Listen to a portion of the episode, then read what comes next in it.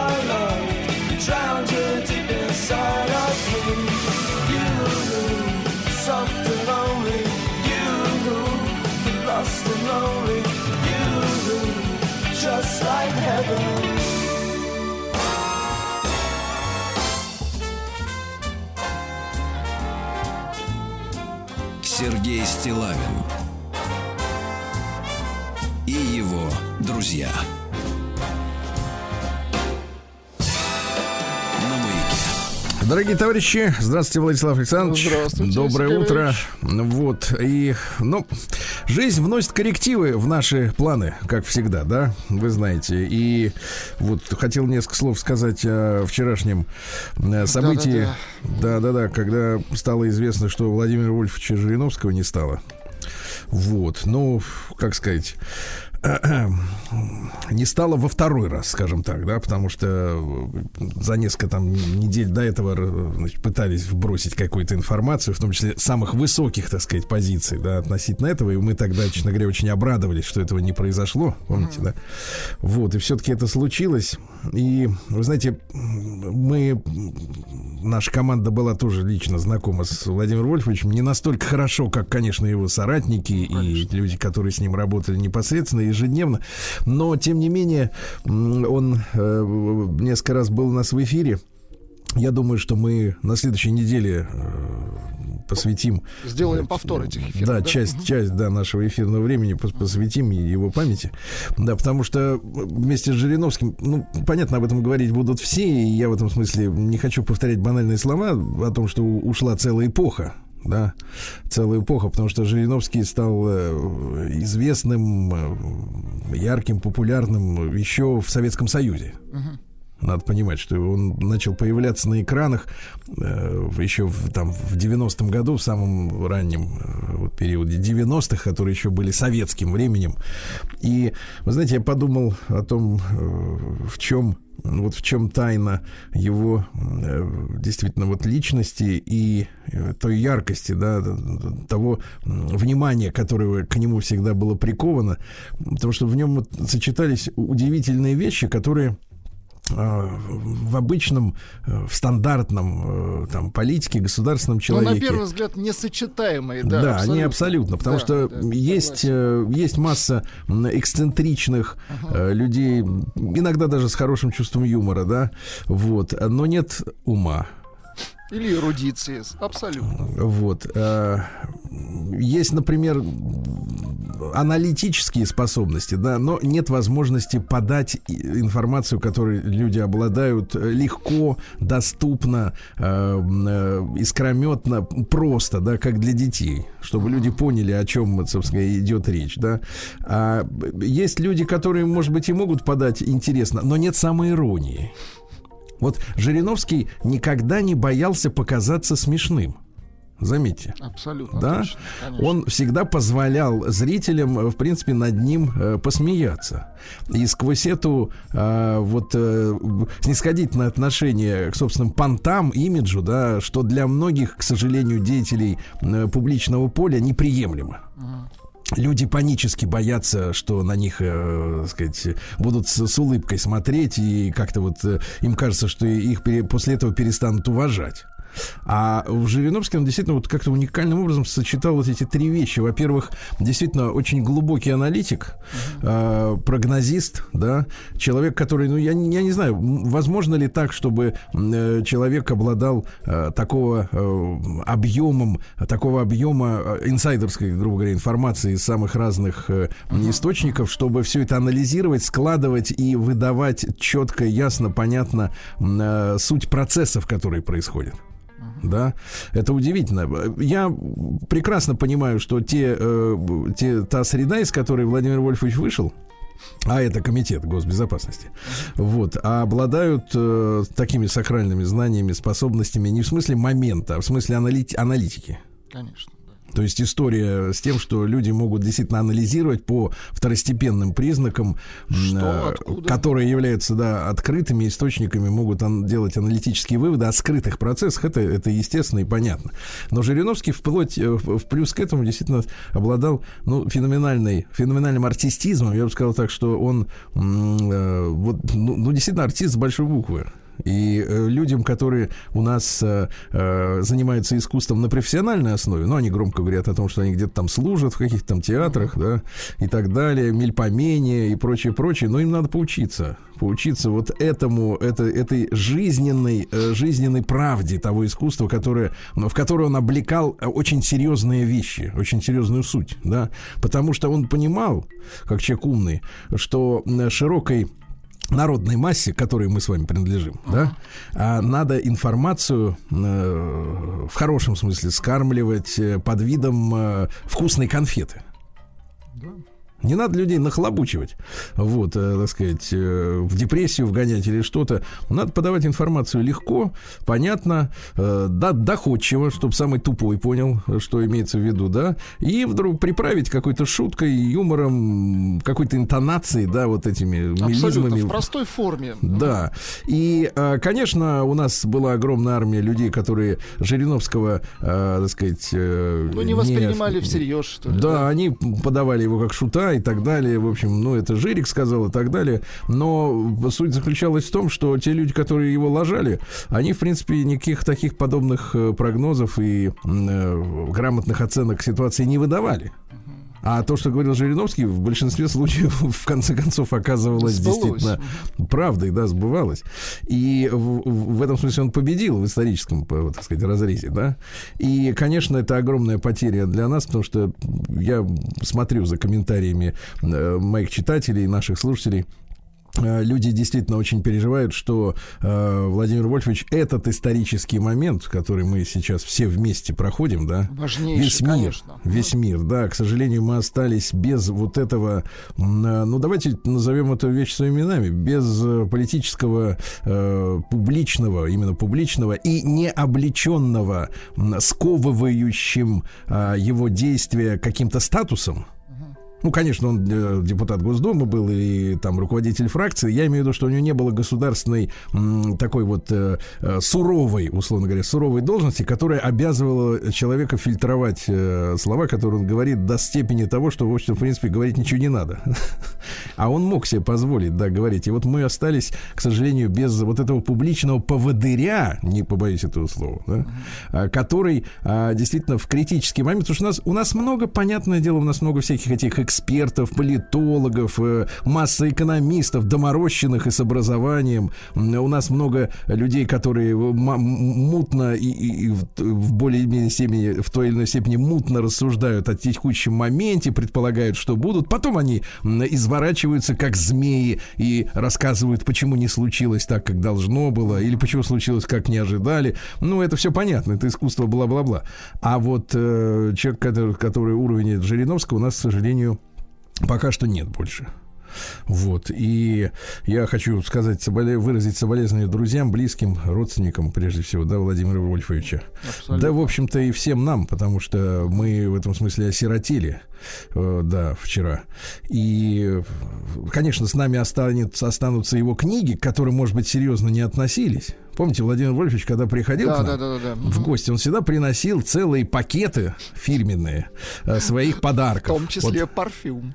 Да, да, да, нет, ну понятно, что Дживанши, м, вот, э, да, да, да, это был фирменный. Кстати, у Жириновского э, в этом смысле, я, вы знаете, водку, которую он дарил, я всегда отдавал, э, так сказать, людям. Я понимал, что она есть, есть люди, которым она нужнее, поэтому не могу о ней сказать, как бы неплохо, не хорошо. М, А вот парфюм, что удивительно, да, если вспоминать такие лирические моменты, он действительно приходил, дарил подарки всем людям, причем широко, не только там, кому, например, э, к одному лишь там ведущему, например, да, все остальные сидят, облизываются, смотрят, ух ты, вот вам подарки. Нет, он приходил щедро, у него были всегда с собой э, товарищи-помощники, они заносили э, пакеты этих подарков замечательных, и вот среди них там была литература, календари, да, и обязательно парфюм, как сказал Жириновский. Причем очень, очень высокоуровневый парфюм, скажу я вам, ребята. Действительно, нормальный европейский масс-маркет, э, да, не какая-нибудь э, бодяга.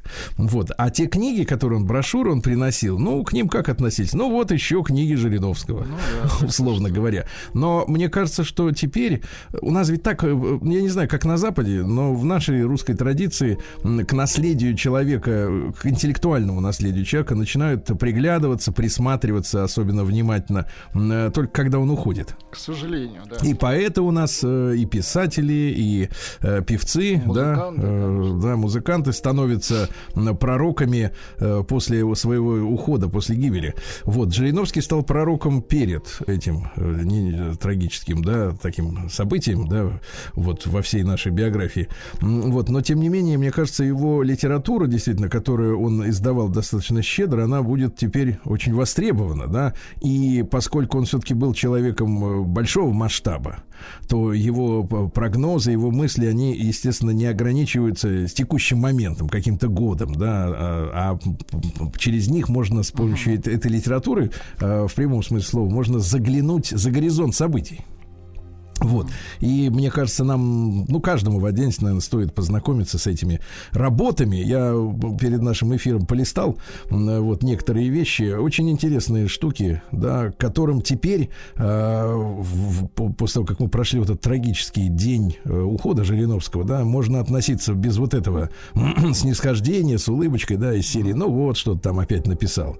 А теперь надо изучать, читать и понимать, а что он действительно написал, а что он сказал, да, потому что, ну вот у нас время такое, да, как его называют постмодерном, да.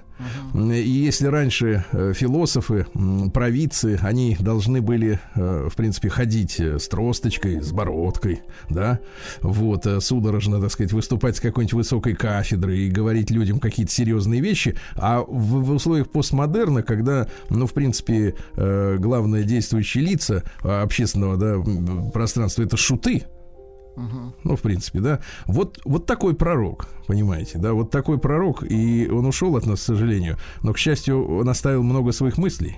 Вот. э, Я уж не говорю про видеозаписи, которые, естественно, заряжают энергией, правда? Абсолютно точно. Вот, всегда. И я хочу сказать, что, ребят, вот мы понесли действительно серьезную утрату нашего общества. И я хочу сказать, что спасибо Владимиру Вольфовичу за то, что он был с нами, и светлая ему память. Вот так.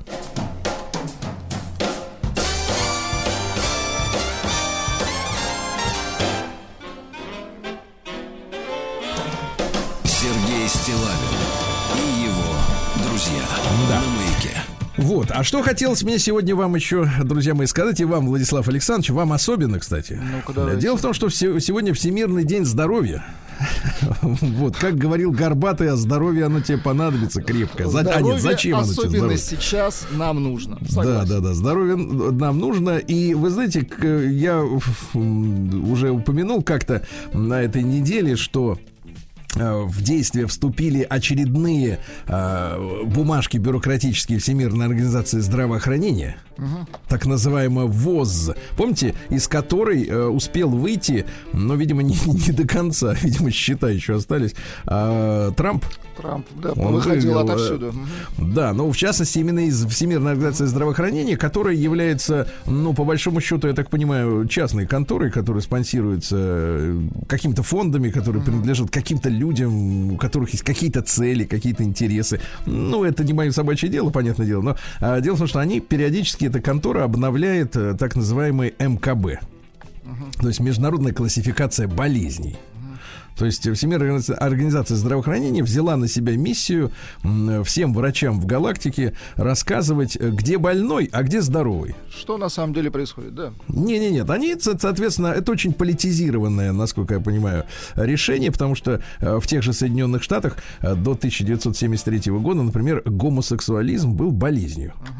Вот. А потом, значит, соответственно, вот вст- встретились прогрессивные врачи, которые э, по совету старших товарищей, а также под давлением уличной, э, так сказать, тусовки, э, сказали, что да нет, ну, все нормально. Внезапно вы- выздоровели, да, все Все, люди. да, все. эти Причем тем и те, кому оказывалась помощь. Кому кто- не оказывалось, все равно да, да, обошелся без него. Я полистал тут интересные страницы о том, а, вот в этой МКБ-11, которая вступила 1 января э, текущего года. Слушайте, как давно это было, помните? А всего лишь прошло три месяца.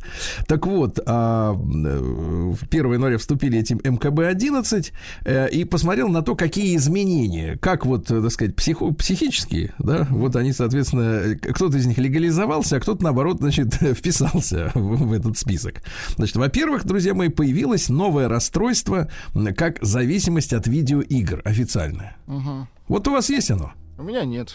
Ну как нет? Вы же, сказали- вы же говорите, что вы Ой, за я, рулем все я сидите. играю там раз в три года, ну серьезно. И Как? то- Но- А сейчас еще Sony PlayStation лишила меня этой возможности Гран-туризма приобрести. Да. Не, ну погодите, погодите, как я раз в три года? Это вот как мне, мне напоминает запойных алкоголиков. То есть он вообще не пьет, но потом уходит на я две честно недели. признаюсь, что когда выходила эта игрушка, она мне нравилась, потому что она красивая, она очень правдоподобная, хотя я, я вроде и не автолюбитель. Да. Вот.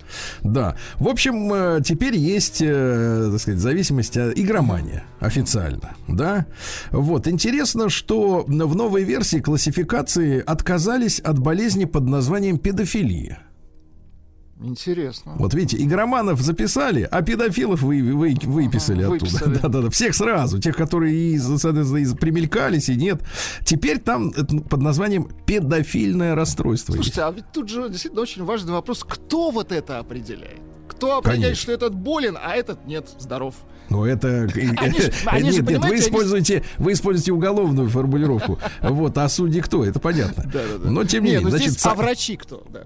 Да, согласно предыдущей классификации, когда еще, в принципе, люди, которые, э, которых тянет противоестественно к, э, так сказать, э, к детишкам, ну вот, они, значит, э, это классифицировалось как предпочтение э, детей. Да, понимаете, да? А новая классификация предполагает ставить такой диагноз только если человек действительно уже совершил какие-то действия против э, в отношении несовершеннолетних, понимаешь? То есть э, какая интересная история получается. То есть человека тянет, он этим, ну, э, давайте, давайте посмотрим. Э, ну, есть же безвольные люди, не может сопротивляться своему влечению, да? Вот его тянет, он тяготится и так далее. И на него никто не обращает внимания. Он, соответственно, пока еще не совершил ничего такого. А вот когда он кого-нибудь, какому-нибудь ребенку испортит жизнь, вот тогда мы будем его, можно сказать, лечить. Да, замечательно, прекрасно. Дальше, в новой классификации есть патологическое накопительство. Вот это очень важное, конечно, расстройство. Это когда вот э, хлам дома лежит. Вы слышали, вот я, я периодически вам читал новости о том, что, например, какую-нибудь бабулю завалило газетами в квартире. Кошмар. Она кралась через вот эти стопки, да, соответственно, а в тоннеле она была, в тоннеле, то есть она диггер. Вот, и ее немножко привалило газетами. Вот теперь у этих людей, которые, которых иногда называют плюшкины, э, у них есть твердая опора на медицинские силы. Там, понимаете, Владислав Александрович, что касается МКБ-11, это значит, что за счет страховых медицинских фондов можно лечиться. Мгм, мгм. То есть не просто тебе справку дадут, ты больной. Слушайте, а вот как они Нет. собираются вот таких вот бабушек лечить? Вывозить все из квартиры? И вы мне Ну, знаешь, объясните, я реально не э, понимаю, если как это вы можно если вы когда-нибудь заказывали, э, так сказать, 9-кубовый контейнер для вывоза мусора, вы знали бы, что это вещь У дорогая. меня, у меня в Петербурге, ну еще в далекие времена, был товарищ, был товарищ. Он занимался тем, что возил э, вещи из Турции, еще откуда-то, не суть. Ну. Вот, так это все он хранил у себя в трехкомнатной хате. Вот, а матушка его умерла. Так вот, у него вся, вся, вся квартира была завалена этими тюками. Я был у него в гостях. Это, знаете, такие окопы тропинки. Из Да-да-да. кухни до туалета Да нет, нет, мы прекрасно понимаем, мы видели репортаж, как человек Это дома хранил деньги, помните? Это кошмар. Деньги. А тут, э, вес-то большой, резаная бумага, да. Значит, дальше. Э, э, Состояние, м, которое раньше называлось повышенным половым влечением. Ну, когда вот... э, э, Когда сказать, трясет человека. Да, человеку постоянно зудит. А сейчас называется компульсивное расстройство сексуального поведения. Вот человек э, не справляется со своими импульсами, связанными с активностью половой, да. Вот э, появилось расстройство пролонгированная реакция горя. Помните, я вчера рассказывал? Да, да, То есть, да. если Что человек не может- недели, и все, уже надо это Да, выключать. да, надо как-то быстро успокаиваться, а если не успокаиваешься, если болит сердце, то, то надо лечить. уже э, лечиться, да. А, Вот э, что у нас еще интересного? А, Синдром дефицита внимания, гиперактивности. Вот, Ну, это у э, артистов обычно такое Нет, нет, нет, это не у артистов, эти, эти, эти, эти все сплошь здоровые. Ну и, наконец, наверное, вам будет особенно интересно Давайте. узнать, что теперь из э, классификации убрали и транссексуалов, и гермафродитов. А, теперь гуляй поле. А, это Да. другое. Да. А, теперь, значит, это психические расстройства. Убрали, я так понимаю, под сильным давлением активистов. Потому что люди, они как бы требовали, чтобы их признали здоровыми. И вот, вы знаете, вот эта вот история м, с тем, что э, больные требуют, э, чтобы их признали здоровыми, э, это нонсенс, феноменальная, конечно, Ну, история. как в да. психбольнице Наполеон говорит, я здоров. Он говорит, Нет, нет, это здоров». как, нет, это как Рустам Иванович нам неоднократно рассказывал, как его в психической, в психиатрической лечебнице, э, как э, стажера э, пригласили в кабинет главврача, вызвали психа и говорят, что вот смотрите, что такое псих. псих. Э, Говорит, «И вы, мы, ва- мы вас выписываем, э, поговорите с родными и протягивает трубку с обрезанным проводом. телефонного, стационарного, а тот начинает рассказывать в нее, что он скоро приедет домой. Вот это вот. И вот такие люди договариваются с Всемирной организацией здравоохранения о том, что они абсолютно, абсолютно здоровы, да.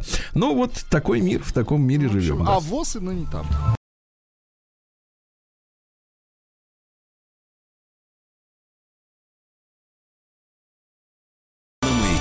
Друзья мои, ну что ж, сегодня у нас 7 апреля, сегодня праздник прекрасный Благовещение Пресвятой Богородицы, Владуля. Очень Вот хорошо. так вот, да. Сегодня э, грустный день, день памяти погибших подводников. Э, В 89-м э, погибла наш, э, наша подводная лодка «Комсомолец». Вот, помним о ней и об экипаже. День государственных органов рыбоохраны. Это важно. Ведь эти, понимаешь ли, Тащат. браконьеры тащат со дна все. Да. Ну, я уже говорил о том, что сегодня Всемирный день здоровья. Привет Всемирной организации здравоохранения. День рождения Рунета. В 94 году международные бюрократы выдали нам домен РУ. До этого у нас был СУ. Кстати, символично. Совет Юнион и United States, да, то есть э, противоположность. А потом вот дали вот нам РУ. Да. Э, день рождения регби. Бегали когда-нибудь с грушей с этой? Нет, это вообще То есть не с грушей, иноземный, с дыней. иноземный вид спорта, я считаю. Ну, иноземные, ну такие ребята крепкие, да. Международный день ремонта дорог. Ну, мне кажется, у наших дорожников, в принципе, вот нет дня, чтобы я, вот, например, ехал бы на, на машине, да, и не видел бы, чтобы где-то что-то чинят, то есть празднуют. У них такой же рабочий день, как и у вас. Ну, Нет, ну, история, история с постоянным освоением вот этих средств. новых территорий. Тех же старых причем, да, да, да. Это, мне кажется, золотая жила. Вот, золотая жила. Абсолютно точно. Международный день памяти о геноциде в Руанде. Ну, о нем не так громко трезвонили в свое время. Там в 94 году э, временное правительство, э, пришедшее после переворота, э, начало уничтожать людей по этническим признакам. Ну, настоящие нацисты местные, понятно, да. австрийские. Э, господи, австрийские. Австрийские, это понятно. Это был такой у нас такой один товарищ. А это ар- африканский. Да. Э, В Армении праздник материнства и красоты. Видите, как хорошо. Поздравляю. В Мозамбике женский день. Вот. У нас есть как. мозамбикская музыка. Ну Хотите? давайте немножко там Так про женщин да, подумаем понимали. местных. А чем трясут? А, Это пустой просушенный кокос. Думал сахар. Вну- внутри просто песок. Нет, сахар это дорого. Да. А Сегодня день метрической системы, э, день косметолога. Передаем привет всем, кто втирает крем, да, ну вот и прочие, так сказать, припарки. А Сегодня славянский э, такой грустный тоже день, день богини Карны, плакальщицы. Это богиня печали у древних славян. Понимаете, да? М, Вот. День «Сделай первый шаг». Хорошо. Так, день без домашнего труда. Нет. Ну, человечество всегда стрем... Нет, человечество всегда стремилось к тому, чтобы домашний труд исчез. Да не то, что Исчез, домашний, да, а это- просто, чтобы труд исчез. Да. Международный день бобра. Ну вот. Вы любите, кстати, удивительно, бобрятину? удивительное животное. Нет, ну я как бы и к струе тоже равнодушен на бобра. Вы знаете, удивительное животное, которое вот сверху вот выдра, да, Ага, а снизу хвост. сзади рыба с хвостом. Ужас. Кто такое только придумал, непонятно. Сегодня день буррито. Это замечательное латиноамериканское, мексиканское блюдо, да, Вкусно. э, когда в лепешку вот заворачивается рис, эти самые фасоль, острый соус, мясо. Ой, хорошо. Да, но не путать с шавермой или шаурмой, как вы говорите. Э, День проверки на алкоголь. Ну, обязательно. Тех, кто Да. за рулем, обязательно. Обязательно, да-да-да. День легкого пивка. Вот опять же А тут потом же и отмечается. проверки. Да, ну и сегодня бабий праздник, да, Благовещение бабий праздник. Э, Наши предки э, считали большим, кстати, грехом браться в этот день за любое, даже самое малое дело. То есть вот, а, вот день без э, бытовых Без труда. хлопот. Люди так и говорили. В этот деньги девки кос не плетут, а птицы гнезд не вьют. Да?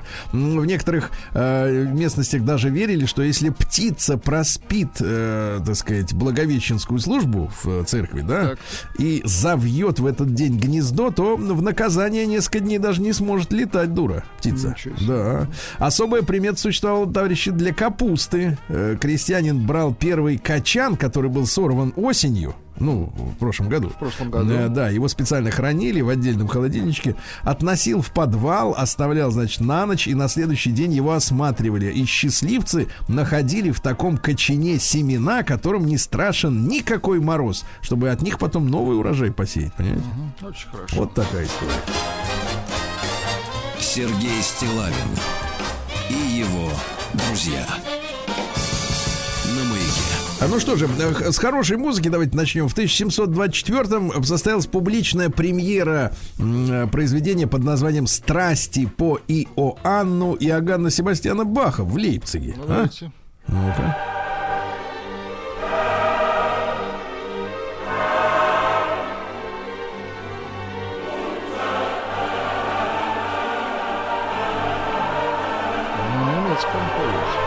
Очень хорошо. Вот, в этот день, в 1738-м, папа римский, понятное дело, Климент XII особым своим постановлением обвинил вольных каменщиков, масонов, э, в лицемерии, притворстве, ереси, а что самое обидное, в извращении. Да, да, да, да, да. Также поставил им вину таинственность, скрытность, представляете? И пригрозил отлучением от церкви. Да. Это же была богатейшая организация. Прежде всего от этого надо отталкиваться. Беднее не стало. Значит, в 1770-м Уильям Уордсворт, это английский поэт озерной школы, ну, туда же и как бы Байрон захаживал, понимаете, да? Давайте я вам прочту некоторые строки, например, такие. Моя любовь любила птиц, зверей, цветы любила, звезды, облака. Я знал, что твари все знакомы ей, но не случалось видеть светлячка. Ненастной ночью, едучи домой, я вижу вдруг зеленый луч у пня. Гляжу, светляк. Вот радость. Боже мой, обрадованный спрыгнул я с коня. Я положил жучка на мокрый лист и взял с собой в ненастье, в ночь его. Он был все так же зелен и лучист, светил и не боялся ничего. Подъехав к дому Люси, я Может быть, тайком... Люси? Мгм. Нет, Люси тогда не прочтется строка. Подъехав к дому Люси... Нет. Подъехав к дому Люси, я тайком прошел к ней в сад, хотя был еле жив. Жучка оставил под ее окном на ветке и ушел, благословив. Весь день я ждал надежду затая, и ночью в сад пустился поскорей. Жучок светился. «Люся!» — крикнул я. И так был рад, доставив радость ей. Ну, складно, конечно, но вот э, мужчина, который любит птицу, вообще-то законно. Почему птица? В самом начале я птиц любил. А, вот в этом смысле. Нет, не он, а его женщина любила. Это Люся. Все, Тем более. все она. Да, Еще хуже. Или, например, давайте. Ты все молчишь, как быстро отцвела твоя любовь, не выдержав дыхания разлуки, растоптав воспоминания, отвергла долг и дар свой отняла. Но в горький плен мой разум ты взяла, тебе служить иного нет желания. И хоть сожгла ты прошлое дотла, душа, как нищий, просит подаяния. Ответь, пусть сердце пылкое тогда, когда мы страстным предавали снегом, пустым, холодным стало навсегда, гнездо в лесу, засыпанное снегом, в глухом лесу, где замер каждый звук. Ответь, молю, не дли жестоких мук. А? Ну, неплохо, неплохо, да. Но вам, я понимаю, что про жучару-то больше понравилось. Нет, да? про птиц любила, конечно, да. Да, да, да. А в тысяче, ну, а бабочки вот в животе тоже же животные. Да-да-да, у Да, них в всё вот так 1772 году, а кому не нравится, покажите. В 1772 году Франсуа Мари Шарль Фурье, это французский социалист, утопист, то есть понимал, что безнадежно, но все равно. Да. Вот. э, Герцен его похва нахваливал. Говорил, что фурьеризм раскрыл вопрос о социализме. Да. Э, Ну а что касается э, общества, в котором жил Фурье в то время, давно-давно, так часто уж так не, не живут, нищета и разврат.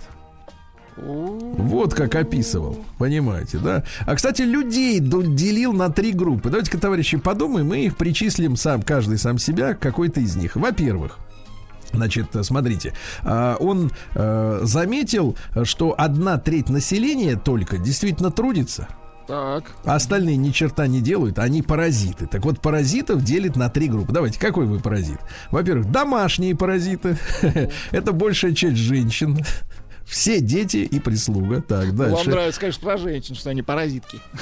Да. А, Социальные паразиты. Туда он армию включал. Представляешь, какой Что мерзавец. Фабрикантов, купцов, И купчих тоже, да. И дополнительные паразиты. Адвокаты, э, вот, э, падшие женщины, разбойники, варье.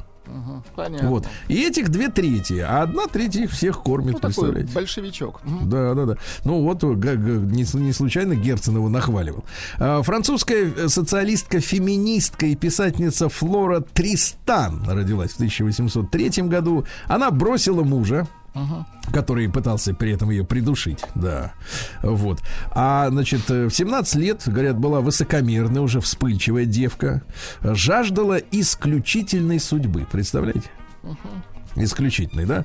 Вот, ну и что, э, так сказать, с ней происходило? Э, забеременела и не раз. Да, Э, вот, э, ну а э, в конце концов, что случилось-то, так сказать, упекла мужа в тюрьму, представляете? Отвратительно. Отвратительно, согласен. А в, в тот же день, как она родилась, в 1803 году, в Санкт-Петербургских коммерческих ведомостях впервые в Российской империи употреблено словосочетание «железная дорога». А до этого, знаете, как говорили? Как? Чуг- чугунная дорога. Чугунная. Чугунная, да. А еще немножко музыки хорошей. В 1805-м сегодня в Вене а, произошла премьера симфонии номер три товарища Бетховена «Эроика».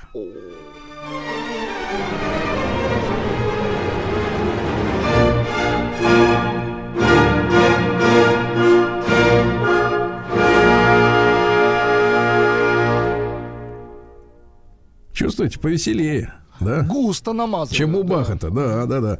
Там как бы там глубже, а здесь повеселее. Здесь Вот. гуще. Да, в этот день, в 1827-м, изобретатель спичек, фармацевт Джон Вокер продал первую пачку спичек с серными головками. Мгм.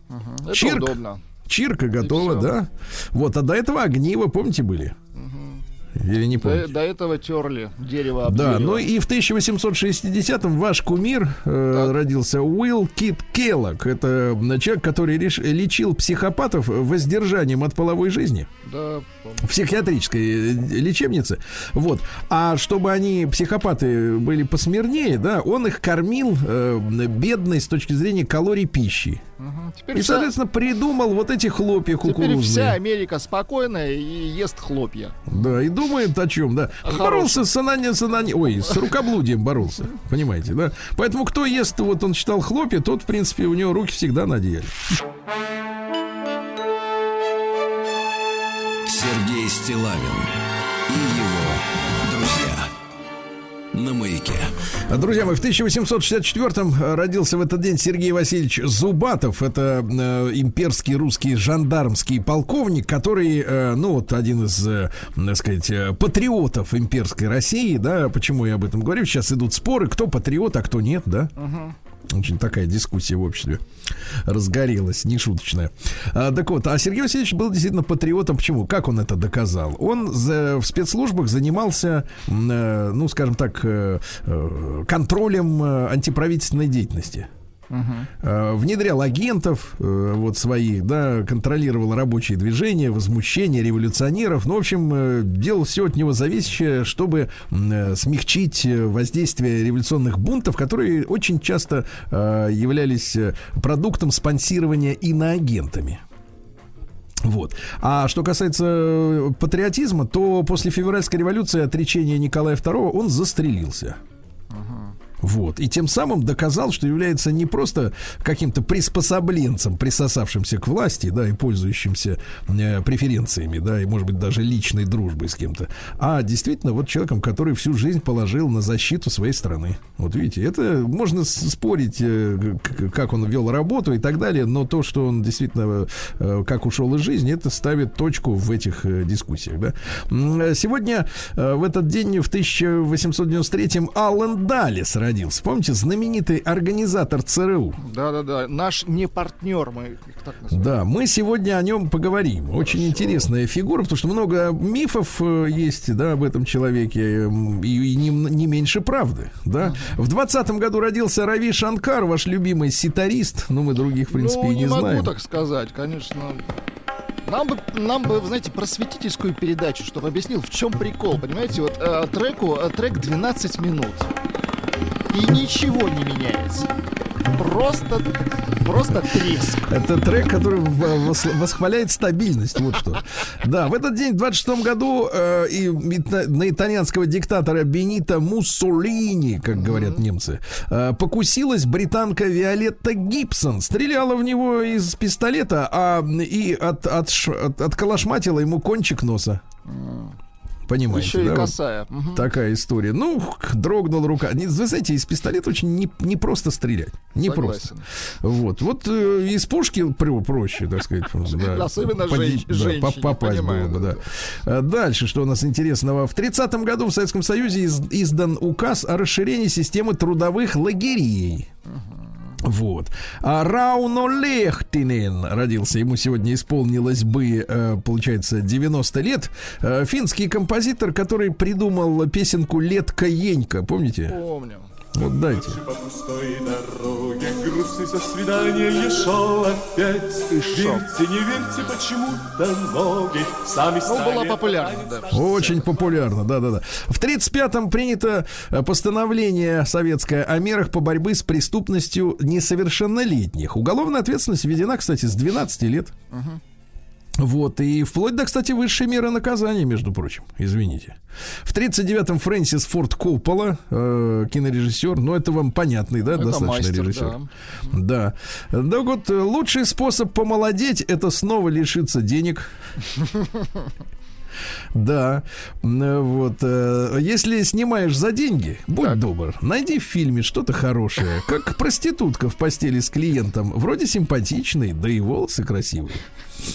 Тертый Фрэнсис- калач, я смотрю. Да, да, да.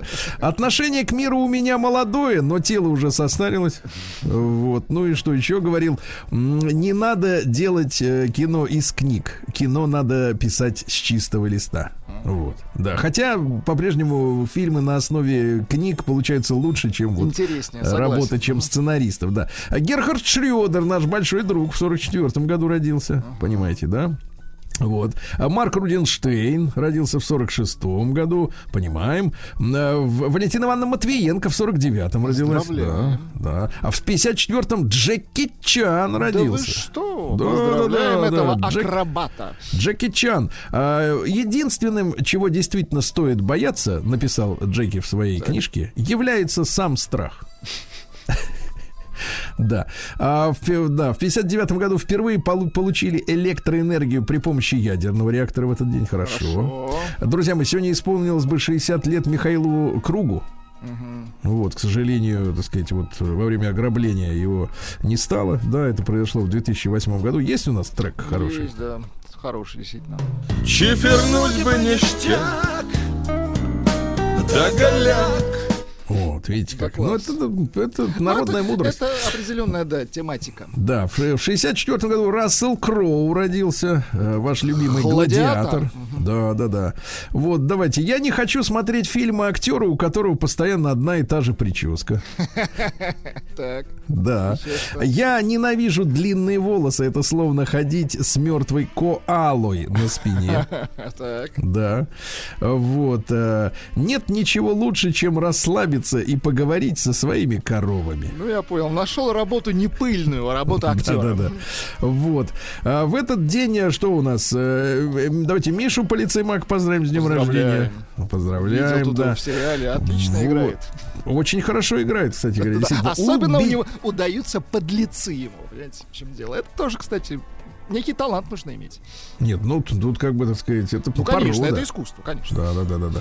Вот э, сегодня в 1993 году выдали первую в постсоветской России лицензию на частную нотариальную деятельность. Понимаете, раньше были они в советское время государственные, а теперь у нас э, порядка там 60 тысяч государственных нотариусов, э, около 8 тысяч, э, э, в общем-то, негосударственных, понимаете?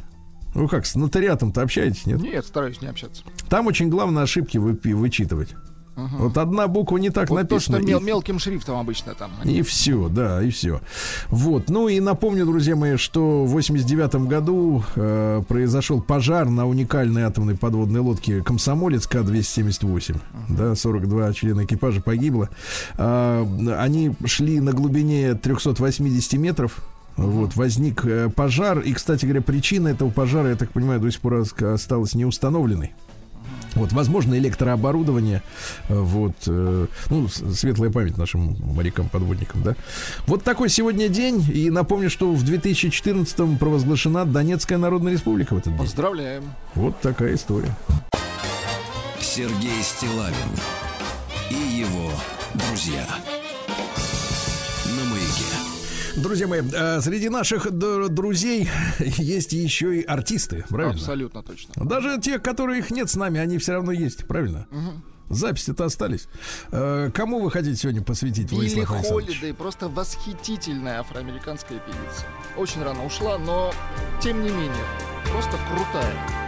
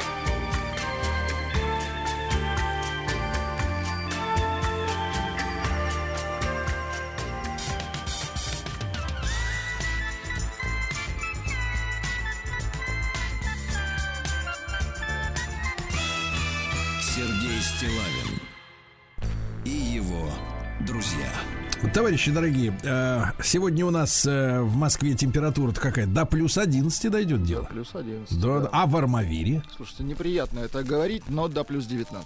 Отвратительно. Отвратительно. Да, как же так можно с людьми? Никуда не годится.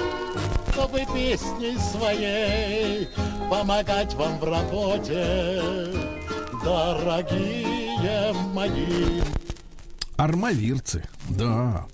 В Армавире задержан подозреваемый в восьми кражах на миллион рублей. Э, Да, а прищучили его как? Женщина написала заявление на своего 30-летнего знакомого. Пришел в гости. Ну, сначала им было хорошо вместе, а потом смотрит, нет цепочки. Не досчиталась, понятно. Да, вот такая вот история. А скрывавшегося от приставов мужчину из Армавира нашли по постам в соцсетях. Очень любил общаться в интернете, да-да-да. А по месту прописки не появлялся, но приставы узнали, что должник постит из Волгограда. Приехали и, значит, на 100 тысяч рублей попросили раскошелиться. Да. В Армавире, слушайте, чудовищный случай. Врачи удалили из желудка пациента камень диаметром 25 сантиметров. Ребята. Кошмар. 38-летний мужчина жил с такой ношей несколько месяцев, пока не обратился к медикам. А причиной образования, знаете, что стало? Хурма, которую ел с косточками. Да ладно. С Да, косточками? косточки срослись в, огра- в огромный, теперь внимание, фитобезуар. Ужасно звучит даже. Да, да, да.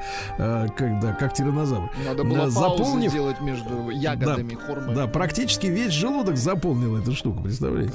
Ужас. Не ешьте косточки, товарищи. Житель Ар- Армавира сдал чужой электроинструмент в ломбард. Это банально. Да. Э, В Армавире распилили и вывезли больше половины поваленных ураганным ветром деревьев. Был ураган. То есть был распил. Мгм. Да. А Полицейские Армавира за- задержали избившего семейную пару молотком мужчину. Ужас. Видите, когда а? пятеро мужчин, пятеро смелых из Армавира оказались обманутыми при заказе ночных бабочек. Искатели любви Это все объяснили... погода, Сергей Валерьевич, плюс 20.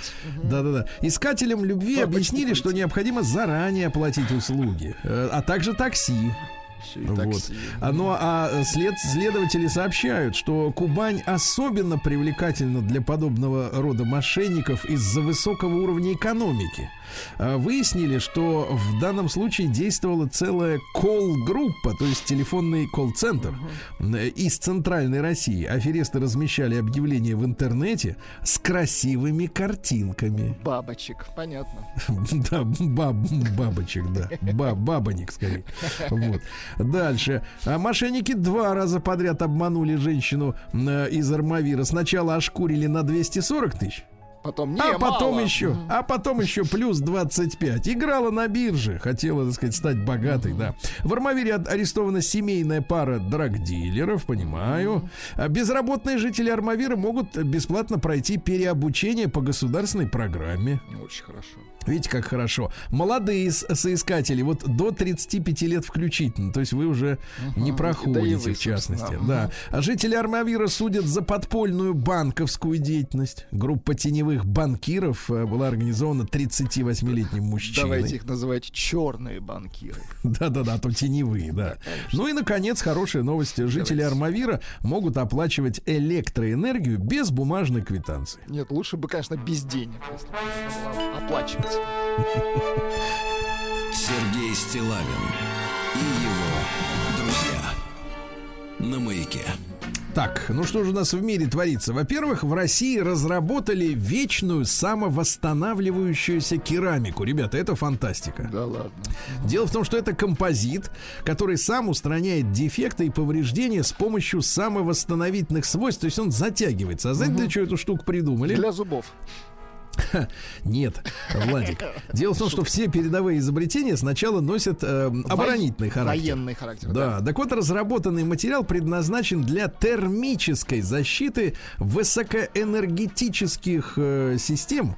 Ну, грубо говоря, двигатели, да, я так понимаю, Ну, и летательные всего. аппараты, Да-да-да. высокоскоростных летательных аппаратов, скорость которых в 7 раз быстрее скорости звука. Понятно, о чем. да. То есть он там летит, греется и сам себя и Лечит. Да. Дальше ваш любимый актер Жан-Клод Ван Дам стал дипломатом Конго. Но он на самом деле, конечно, не актер, он акробат. Давайте так. Да, но он вот теперь еще и дипломат. Дипломат-акробат. ар- артист. Да. В России нашли альтернативу пересадки кожи. Э, придумали принтер, который прямо вот на человеке печатает э, живую человеческую кожу. Но уже опробовали на крысах и мини-пигах. Мини-пиги очень довольны. Распечатал несколько мини-пигов. Да-да-да, вместе с кожей. Доля негативно настроенных к Соединенным Штатам россиян достигла максимума. Не повезло Ну, заявление все Бориса. для этого делают. Бориса Джонсона, что, в общем-то, они нам навредить никак не хотят. Не верят люди. Даже вот, вот по-русски заговорил, все равно не верят. Да. Э, Это рекорд за всю историю. 71%. Даже в советское время было меньше. Но они очень стараются. Стараются, хорошо, да. В литовском парламенте потребовали изолироваться от российской культуры. Но я не об этом. Политики, понятное дело, это такие ребята э, соответственные. Но самое неприятное, что Ассоциация деятелей культуры Литвы потребовала запретить любую демонстрацию российской культуры. Снять с афиши национальной оперы, в частности, балет э, Петра Ильича Чайковского «Щелкунчик». А ведь интернет-то все помнит, да? И когда вот эти члены ассоциации попрутся обратно, Тут-то и мы им и предъявим, да, их требования. А, названы регионы ли- лидеры России по количеству ДТП. Ну, нечестный рейтинг, потому что не э, анализируется вообще количество автомобилей в том или ином регионе. Ну, естественно, в Москве, где больше всего машин, там они больше всего и бьются, правильно? Но есть лидеры по минимуму ДТП. Сам меньше всего ДТП произошло на федеральной территории Сириус. М, Очень хорошо. Помните? Замечательно Конечно, образовательное. помню. И то все равно 53 машины долбанули. То есть все-таки Вот откуда-то так вот. машины взяли. Да. А депутат Госдумы э, Ирина Роднина э, вот э, поделилась своим мнением о российском футболе. Она сказала следующее: считаю, что российский футбол хроническая болезнь наших мужчин. Спортсмены, кстати, не согласны, сразу повылазили с опровержениями, да-да-да. Вот. А в ГИБДД рассказали, что больного водителя могут отправить на продувку. Если, например, у вас неустойчивость позы, Так. а- э, изменение окраски кожных покровов, То ну, если вас вас- нужно продуть, да? да. А, поведение не соответствующее обстановке. Например, надо смеяться, а вы не смеетесь. вы плачете. Да? Вот глазки покраснели, руки тремор э, охватил, да, заторможенность реакции и так далее, да. А, ди- диетолог назвала привычки, мешающие похудеть. Это стресс и проблемы со сном. Нет. Привычка, мешает- стресс. Нам мешает похудеть еда. Да, да. А 16%, 16% россиян признали, что хранят наличку дома. Ну, видите, да, да. Рублевую массу. Да, да, да, да, да. А, э, что же, э, супруги Валерия и э, Иосиф Пригожины э, Очень рассказали о том, красивая пара. Да, да, да, очень хорошая пара. Иосиф, доброе утро. Знаю, ты спишь, но тем не менее. Так вот, э, запускают новые соцсети. Одна из них называется Musicgram. А другая называется Валера. Нет, а другая Токми. Говори мне. А Что это такое будет, Так. пока неизвестно, но Иосиф э, довольно улыбается, говорит, что будет круто. Но мы ему верим, да. Вот дальше. В России предложили выплачивать алименты мужчинам. Наконец-то! Наконец-то! Ам- Алименты мужчинам. Давайте ловить Давай- нет. женщин-неплательщиц. Нет, а давайте так вот такой слоган. Алименты-мужчинам. Нет, заплати, а потом Да, разводись. да. А питье воды улучшает здоровье сердца. Пейте, товарищи, да. Воду, товарищи, да. Раскрытые риски использования смартфона во время приема пищи. Человек обжирается, потому что э, гаджет является раздражителем для мозга и мешает сигналу о насыщении проникнуть в голову. Вот. Из Томска в Адлер запустят вагон-музей СВ. Представляете, видел там кровати широкие, вазочка с цветами. Но самое главное, что в вагоне-то представлены картины томских художников знаменитых. а? Очень хорошо. Очень хорошо. Виталий Валентинович Милонов, вот смотрите, ни, ни одной недели не приходит, чтобы он как бы не это самое. Но Да. давно его не было, целую неделю, да. Да, промелькнул с новостью. А Виталий Валентинович предложил Ну-ка, что? сократить рабочий день до 7 часов. А?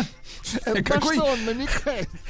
какой зам- замечательный популизм, да, вот такой вот э, блист- Отодвигаем, блестючий. отодвигаем. Да, чрезмерное употребление кофе может спровоцировать тревожность, товарищи, не надо много пить, понятно. ясно? А в России предложение квартир в аренду выросло сразу наполовину за два минувших месяца, представляете? То есть можно, Владуля, можно поторговаться. Да, да, да. Сейчас уже можно.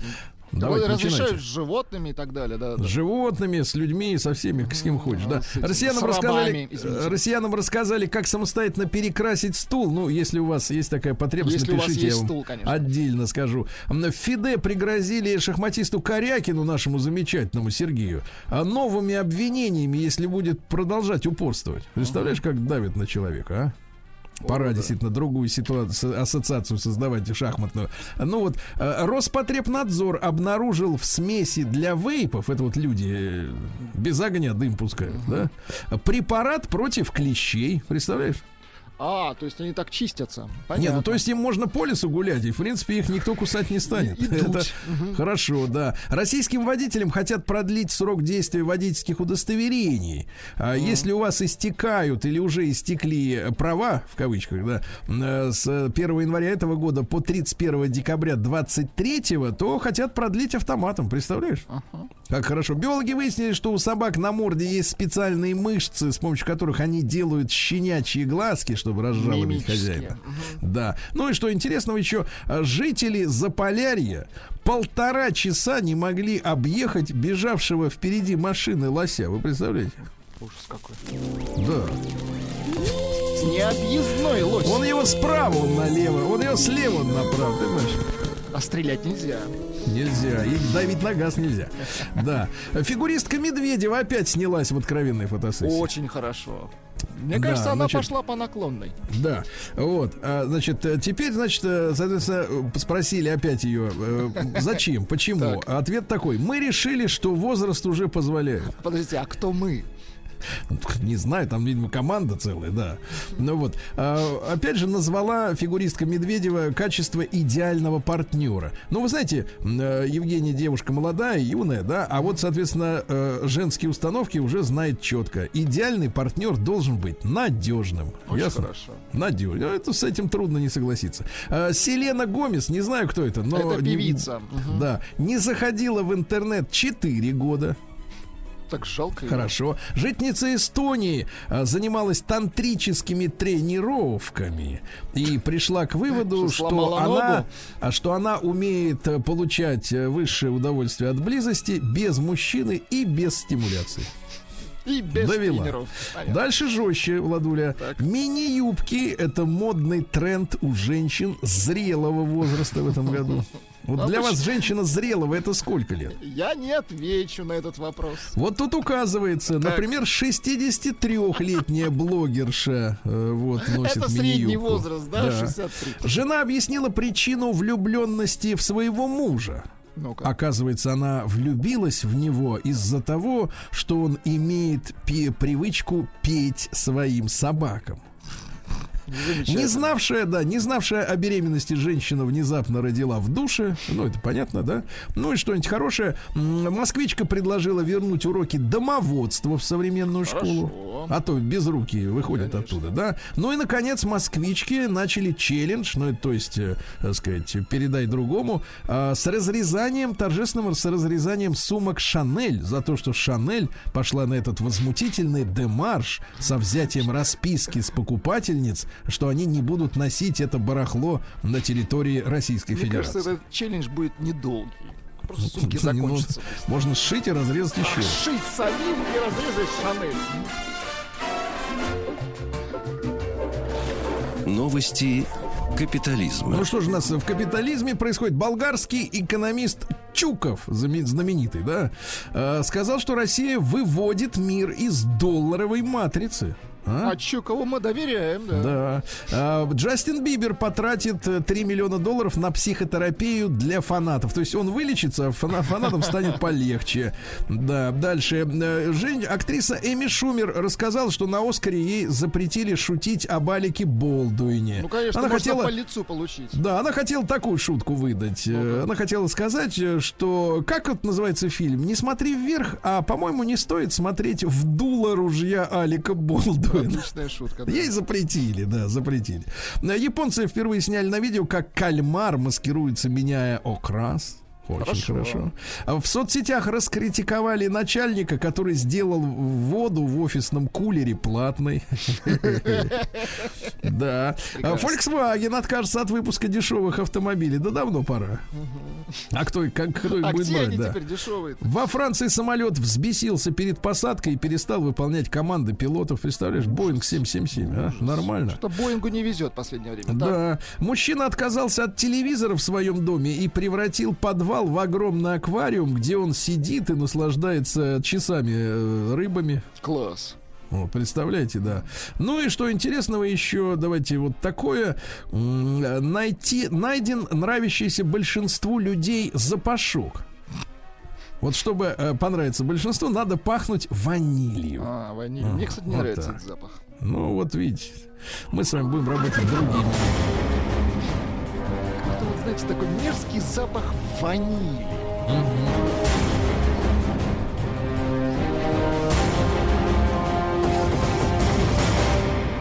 Россия криминальная. А Ну что же, э, ранним утром двух скандалисток э, ночного кафе в Череповце вывели из заведения росгвардейцы. Одна из них 62 года рождения. Представляешь, 60 лет человеку. Можно сказать, возраст. пенсионер. Да почему Наш- это средний возраст? Да, зашла ночью в кафе, открыла холодильник с алкогольными напитками, достала банку, тут же ее выпила. На требование работника товар оплачивать отказалась. Да класс. Ужас, ужас. Да, житель Ижевска украл щебня на 700 тысяч рублей. Щебень на вес, да? Щебень наш. Вот, ну и наконец, давайте тревожное сообщение, товарищи. В Москве раскрыта преступная схема со спаиванием клиентов в такси. Это Давайте касается ваш. Значит, э, задержали двух ранее судимых выходцев. Вот. В ночное время они прогуливались неподалеку от ночных клубов, выискивали находящихся в состоянии алкогольного опьянения граждан, которых там много, подходили к ним, представлялись таксистом, как в аэропорту, и предлагали подвезти домой. В автомобиле правонарушители предлагали пассажирам алкоголь, куда заранее подмешивали вещество, усиливающее состояние опьянения и Ну, погружающее жертву в глубокий сон. После засыпания пассажиров э, злоумышленники похищали у них банковские карты, мобильные телефоны, ценные вещи. Вот. Ну, а, соответственно, человека выбрасывали. Ужас, ужас. Вот и конечно. такое, такая банда, вот, понимаешь ли, орудовала до недавнего времени. Владик, я тебе честно скажу, не пей. Не пей с таксистами, Сережа.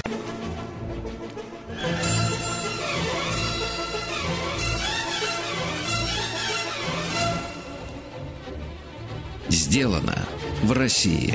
Друзья мои, ну что ж, наш проект э, сделан в России. Большое, спасибо большое нашим предпринимателям, э, прежде всего за ваш труд, друзья мои, да, а уже во вторую очередь за то, что находите время написать нам в редакцию, да, Владислав Александрович? Да.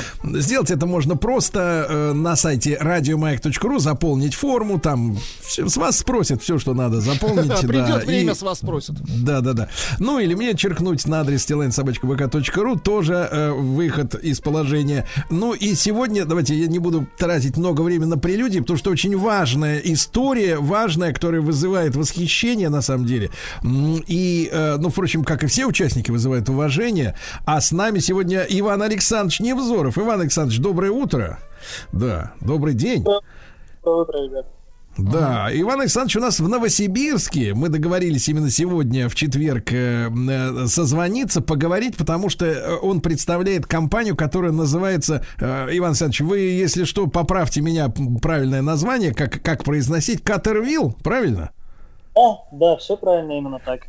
Да, Катервилл. А эти люди производят, друзья мои, самоходные и, э, так сказать, э, коляски для людей с ограниченными физическими возможностями, которые еще и сами карабкаются по ступенькам. Вы представляете? Круто, Владик? слушайте, молодцы, да. Да, Ребят, зайдите обязательно, посмотрите на сайте Caterville, там W, Caterville, э, с одной L, caterville.ru, э, да, и, и вот эти машины, э, са- са- самые настоящие действительно машины с креслом, с управлением, да, у них есть колеса, под брюхом у них... ну, вот складывающаяся, я так понимаю, система гусеничная такая резиновая, да, которая позволяет преодолевать ступеньки, что очень важно, потому что не везде есть пандусы, да, для людей, у которых есть, а, значит, э, с двигательно-опорным аппаратом проблемы. Э, Вот такая вот замечательная история. Иван Александрович, ну вы расскажите с самого начала, как вы к этой теме приступили и когда? Да, ну, это началось э, в 2014 году, в 2014 году. А, Делал я изначально коляску для своего друга. Вот, э, парень э, в, в молодости крутился на турнике, упал, вот, сломал шею, вот, и ну, на тот момент он уже 10 лет передвигался в коляске, вот, ну, мы как-то сидели вместе, отдыхали, скажем так, вот, ну, он поделился с бедой, проблемой, что, ну, вот, именно ограниченными возможностями его очень часто делают именно ступени, потому что то есть, выехать на улицу, он там, э, у него дом приспособлен, в принципе, но никуда, как правило, заехать он сам не может, поэтому ему всегда нужно с собой кого-то брать, э, желательно двух здоровых мужиков, чтобы в случае чего могли там, поднять его вместе с коляской на руках и там, занести куда-то. Вот, и ну, поделился своей бедой. А я, ну, будучи инженером, а, вот, ну, плюс э, Миша на тот момент сказал, что ну, это невозможно сделать коляску, которая будет безопасно значит, преодолевать лестницы, и что там сопровождающий прям не нужен будет, что прям самому можно все это делать. Вот. Ну и меня закусило это, то есть когда тебе говорят, что это невозможно, а ты инженер и понимаешь, что вообще-то вообще все в этом мире возможно. Но вот зацепило, закусило меня это, вот э, захотел сделать коляску э, для Мишки специально. И- Иван Вот, Александрович, а э, вы на тот момент чем занимались? Вы это, где вы трудились? Э, Я трудился, на северах работал, вахтовым методом работал. Вот.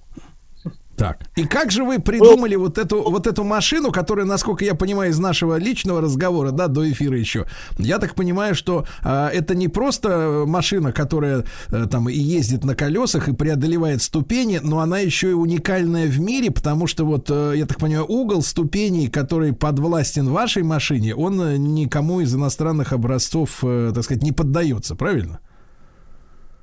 Да, именно так. Потому что с самого начала ставилась задачу э, именно преодолевать э, недоступную среду именно в российских условиях, э, там, где ступени очень часто бывают э, нестандартные, э, если там обычно там, угол у нас там, ступени около 33 градусов, то бывают у нас особые здания, где бывают и по 40 градусов угол наклона ступеней. Ступени бывают там, очень больш- с большим разлетом высоты.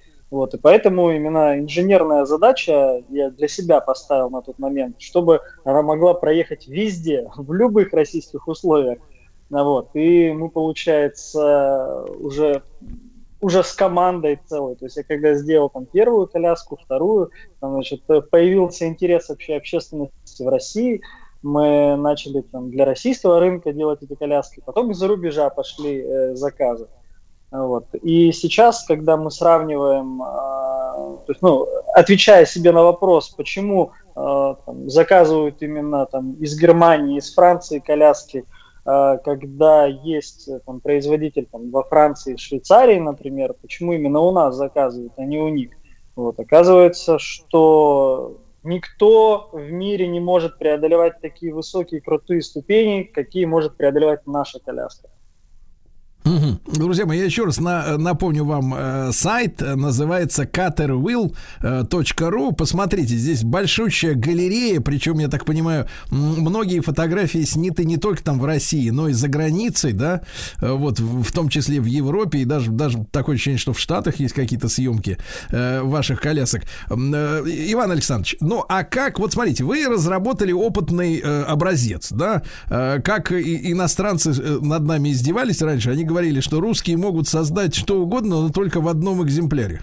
Вот, а дальше вот запустить в серию, ну, в советское время, в частности, это была очень большой такой проблемой, потому что надо отладить технологическую карту, да, там, что, как прикручивать, то есть конвейер, это всегда была такая не наша сильная сторона. Вот, э, как вы соб- собрали команду, с кем вы будете это делать, и инвестиции, ведь э, такое за- задолбанное уже слово, но тем не менее, ведь понятно, что нужно вложиться на первом этапе, да, чтобы сделать хотя бы первую партию. Да, вообще история очень непростая, на самом деле. Через э, многие сложности, проблемы пришлось пройти. Вот изначально первый капитал э, вложил свой. То есть, как я говорил, уже работал на северах, э, причем в очень крутой нефтегазовой компании, не буду называть имя. Вот, очень хорошую зарплату получал, и вот всю эту зарплату я вот тратил именно э, на работу, на разработку, вот, э, на общения, на какие-то инструменты. Вот, с моей супругой вместе мы вот, э, ковырялись в гараже, там, э, собирали эти первые гусеницы, скручивали, вот, э, делали прототипы, испытывали. Ничего вообще не получалось. Вот, ну, учились на своих ошибках. В итоге А, Только через э, два года с начала вообще там постройки первого прототипа нам удалось рабочую машину получить, которую можно запустить в серию. Вот. Началось, в общем, с Иван Александрович, а где вы взяли все, собственно говоря, комплектующие? То есть я понимаю, что у вас оригинальной конструкции сама эта гусеничная, да, во-первых, система, которая позволяет преодолевать ступеньки, которые не подвластны, еще раз повторюсь, там западным образцам. А, Сама, как бы, сам каркас, кресло, электромотор, управление, да, отдельно, а, плюс еще и аккумулятор, да, вот, э, вот вся вот эта история, расскажите нам. Да, ну так как задача очень э, нестандартная и непростая на самом деле, а, практически все комплектующие пришлось э, разрабатывать заново, изготавливать. Сначала мы на предприятиях э, Новосибирской, Новосибирской области, ну на самом деле, что уж Новосибирской области, по всей стране, в общем, искали предприятия, которые нам могли сделать комплектующие, там, токарные, фрезерные работы, литье пластиков, гусеницы изготовить нужно было. Э, Часть комплектующих э, приобретали, ну, то есть, если мы говорим там про двигатели, да, какие-то готовые решения использовали, но э, там, 85% комплектующих это абсолютно новая история, то есть заново разработанная, изготовленная, значит, с пресс-формами, со всеми вот этими штуками. В общем, это было очень ну, долго, во-первых, во-вторых, дорого. Вот. Непросто это. Вот. А команда, которая непосредственно вот в Новосибе занимается сборкой, да, вот этих всех э, деталей, да, э, отладкой, э, как вы нашли этих людей, вот команду именно непосредственных участников? Но э, после того, то есть изначально э, я вообще, то есть вот вместе с супругой мы там первые две коляски изготовили. Значит, э, соответственно, потом, э, когда появилось внимание общественности и ну, спрос, спрос у людей, то есть люди готовы были голосовать за наш продукт деньгами, то есть ну, покупать. Вот. И то есть мы э, то есть как коммерческая компания начали развиваться. То есть мы просили предоплату у человека а, за коляску. На эти деньги приобретали все эти комплектующие, продавали коляску, закупали еще комплектующих, а, потом, соответственно, начали нанимать э, специалистов, собственно говоря, профильных, там, токарей, фрезеровщиков, слесарей, сварщиков. И вот сейчас у нас команда 30 э, сотрудников сейчас у нас в компании. Вот мы так вот планомерно каждый год развиваемся. Э, Иван Александрович, ну, наверное, очень важный вопрос здесь это поддержка вашей жены.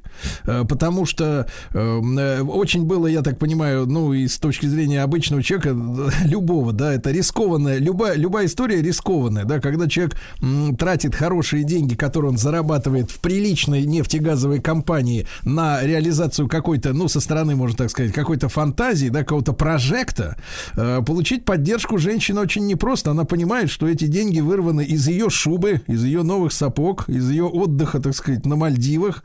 Вот. э, Как зовут, во-первых, вашу жену?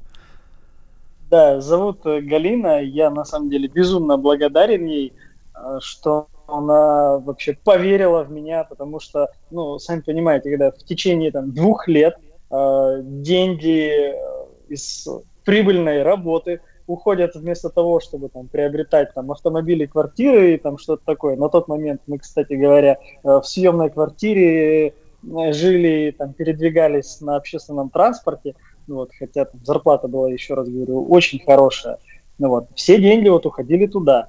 И так вот она порой верила в меня больше, чем я сам. Потому что, ну, каждый день не получается, не получается, не получается. Руки у самого опускаются, а она вот э, берет и какими-то словами поддержки поднимает дух и ну, продолжаем работать.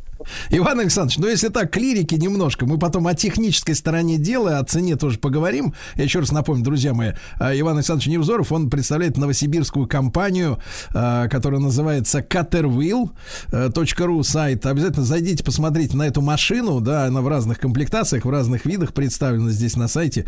Вот, вы чувствуете себя таким вот э, потомком Кулибина, ну, если реально. То есть получается, ну вот вся наша история, э, все наши э, и, и, так сказать, и наша какая-то литература и культура, она при- приучает нас к тому, что на таких людях, как вы, Иван Александрович, в принципе, ну, Россия-то и стоит.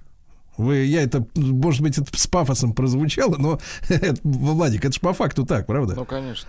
Да. Владислав, э, да, Иван Александрович, вы ощущаете себя потомком Кулибина? Изначально, вот, конечно, я выступал именно Кулибиным. То есть, ну, для меня Кулибин, э, Кулибинами называют людей, ну, какие-то самодельщиков. Вот мы изначально были самодельщиками, а Да. сейчас уже у нас э, серьезное, солидное предприятие с полным циклом производства. То есть и... Давайте, давайте, давайте выдвинем новый тезис. Были самодельщиками, а стали фирмачами. А? Вот так вот, Точно. да? Друзья мои, caterville.ru, ну и мой адрес stilainsobachkabk.ru. Не стесняйтесь рассказать о вашем предприятии.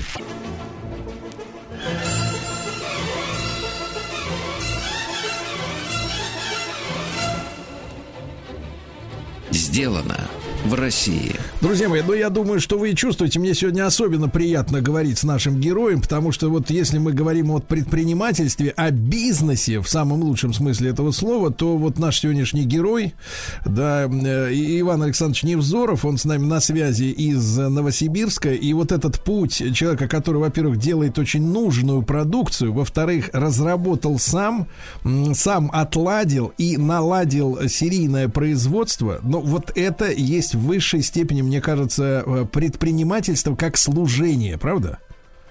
И в данном случае, Владислав Александрович, Да. э, вот если, например, э, Иван Александрович скажет, что э, он, например, купил себе Бентли или построил себе дом подсолнух, то, в принципе, это ни у кого не вызовет никакой негативной реакции, мне кажется, правда? Или если он скажет, что у него 10 Мерседесов, потому что это человек, который действительно вот с нуля сделал вещь, которая нужна людям, она помогает и обладает уни- уникальными свойствами, да, потому что мы часто говорим, что у нас есть некие барыги, да, которые живут непосредственно. А то вот Иван Александрович это человек, который действительно делает очень важное дело. Иван Александрович, вот такой вопрос. Я вижу, что у вас на сайте caterville.ru, да, эти машины, они очень сильно различаются по цене. Вот есть, например, базовый вариант, он стоит там 450 тысяч, да, вот эта машина. А есть э, э, категории люкс, как э, следует из названия, а она стоит вдвое дороже. А в чем между ними разница вот конструктивная?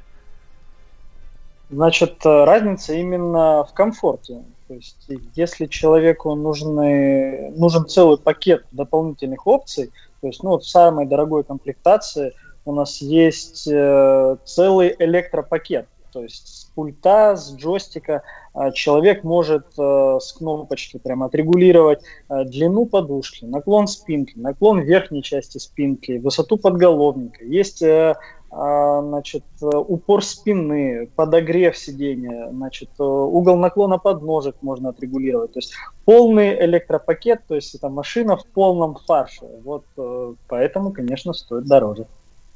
Понятно. А вот сама, сама ходовая часть, то есть, условно говоря, эти гусеницы, да, и способность преодолевать препятствия, запас хода у них одинаковый у всех. Э, да, да, то есть э, сама база у нас одна, у нас именно отличается комфорт, часть комфорта. Здорово. А, э, Иван Александрович, а вот какой, если уж я упомянул запас хода, то каков у этой машины? Сколько она может проехать в среднем вот при одной зарядке аккумулятора? Разные модели по-разному, ну, в среднем это 20-25 километров на одном заряде. При, опять же, базовом аккумуляторе можно там опциональный в два раза больше запас хода иметь. М, Иван Александрович, а я смотрю, вы ведь не только вот эти полностью как бы самоходные вещи делаете, да, опять же напомню, что от- там от 450 тысяч вот эта машина с гусеницами, но я так понимаю, что вы и освоили и легкие, да, коляски тоже с электроприводом, но которые по гораздо меньшей цене, да, там вот, вот у вас на сайте, например, там э, 100, 120 тысяч, там 117 тысяч машина с электроприводом, ну, кресло, да, я так понимаю, правильно?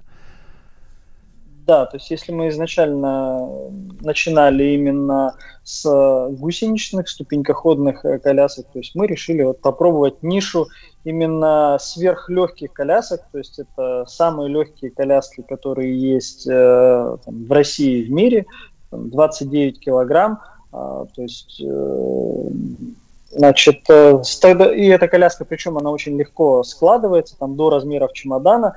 То есть нужно это именно для того, чтобы э, быть компактным и мобильным. То есть человек сам может вызвать такси, э, приезжает таксист, там человек сам или с помощью таксиста пересаживается на сиденье, просит таксиста сложить эту коляску и положить в багажник. То есть, ну, как правило, таксисты идут навстречу, все это э, могут э, без проблем сделать. Вот именно для этого назначены вот такие вот легкие колясочки. А как вы добились, вот вы говорите, самое легкое в мире? Это какое-то использование неких композитных материалов? Э, Где вы нашли лазейку? Э, Здесь ну, идет э, уменьшение веса там, по всем направлениям. То есть, ну, в первую очередь, конечно же, это алюминиевая рама там, с тонкостенной трубой. Причем нужно при всей тонкостенности еще гарантировать прочность, да, то есть тоже непростая задача. А, уменьшение аккумулятора, то есть если, как правило, а, сейчас коляски до сих пор на свинцово-кислотных аккумуляторах эм, ездят, то эта коляска имеет литиевый аккумулятор для уменьшения веса. А, Значит, само сиденье тоже, соответственно, там, если у нас на гусеничных колясках вот автомобильного типа сиденья, то здесь ну, сиденье матерчатое, облегченное. Вот Ага. везде, везде по чуть-чуть э, значит, удается снизить вес, и в итоге вот вышли Ага. на такой результат. Иван Александрович, а для, для понимания нашего, вот если самая легкая у вас в мире весит 29, то вот э, та машина, которая э, со всем фаршем, мы ее упоминали, да, там со всеми регулировками, вот э, чтобы мы просто представляли, как она, э, так сказать, ощущается, она сколько, э, какая у нее масса? 114 килограмм. 114 килограмм, ну тоже не запредельно, да? Иван Александрович, а как, э, как э, действительно, вы уже упоминали иностранцев, да, действительно, э, какие отзывы из-за границы? Потому что, ну, трудно, наверное, иностранного потребителя удивить чем-то, ну, цирконом можно удивить, а вот, так сказать, бытовой какой-то техникой сделано в России, наверное, наверное это как-то вот необычно, да? Вот что они говорят вам? Да, ну, как правило, это восторг, конечно. Ну, то есть изначально, то есть как это обычно происходит? Изначально люди там, видят э, где-то там наши ролики там, в Ютубе, как правило, да, иностранцы, если мы говорим про них, вот, э, начинают задавать вопросы, а что, вот, правда, вот на такие ступени заезжают? Да, правда. Там, начинают э, скидывать там фотографии, чертежи там своих домашних ступеней. Вот и, и что, и на такие ступени заедут? Ну, да, вот на такие ступени. Вот, э, значит, э, Да, значит, все, все поднимется. Они начинают говорить, а вот мы там использовали вот такие там другие машины, э, пытались там долго-долго, там десятилетия там уже ищем, Вот, приезжают к нам разные компании, не могут подняться по этой ступени. Вы говорите, что можете. Да, можем. Вот, ну вот у нас, например, вот заказ э, в Италии был, ну вот, и у нас была выставка в Германии, значит, э, наверное, девятнадцатый год был, да. Вот. И в девятнадцатом году, значит, вот, звонят из Италии, а, говорят, вот, ну, можете приехать. Вот. Ну, мы, ладно, у нас выставка в Да. Германии закончилась. э, Да. Иван Александрович, Иван Александрович, дорогой, ну, я вам, э, э, извините, у нас время, к сожалению, это наш бич, да-да, да, работаем по часам, но, тем не менее, ребята, caterville.ru, а, заходите на этот сайт и просто от меня лично глубокий низкий поклон Ивану Александровичу.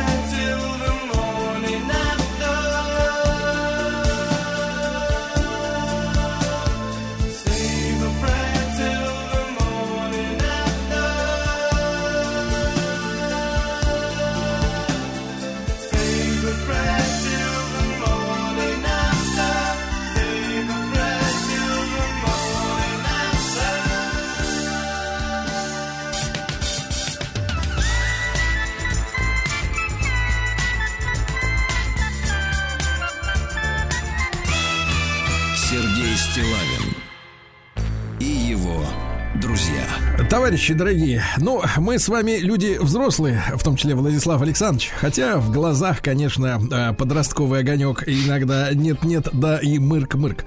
Так вот, э, держим руку на пульсе, и я тут, честно говоря, немножко подобалдел, скажем так, что ли, вот если по-русски так по-простому. удивился. Удивился, да, в хорошем смысле слова, а может в плохом. Значит, э, удивление вызвало три вещи. Так. Э, три вещи. Значит, во-первых, э, наблюдал, как э, Эммануэль Макрон, это мужское имя тоже, вот, э, Пока за- разрешен в России. Выступал, да, у него скоро выборы, совсем скоро. Выступал э, перед э, народом и под аплодисменты заявил, что французы это потомки великой нации завоевателя. Это вот риторика такая, да? Дальше.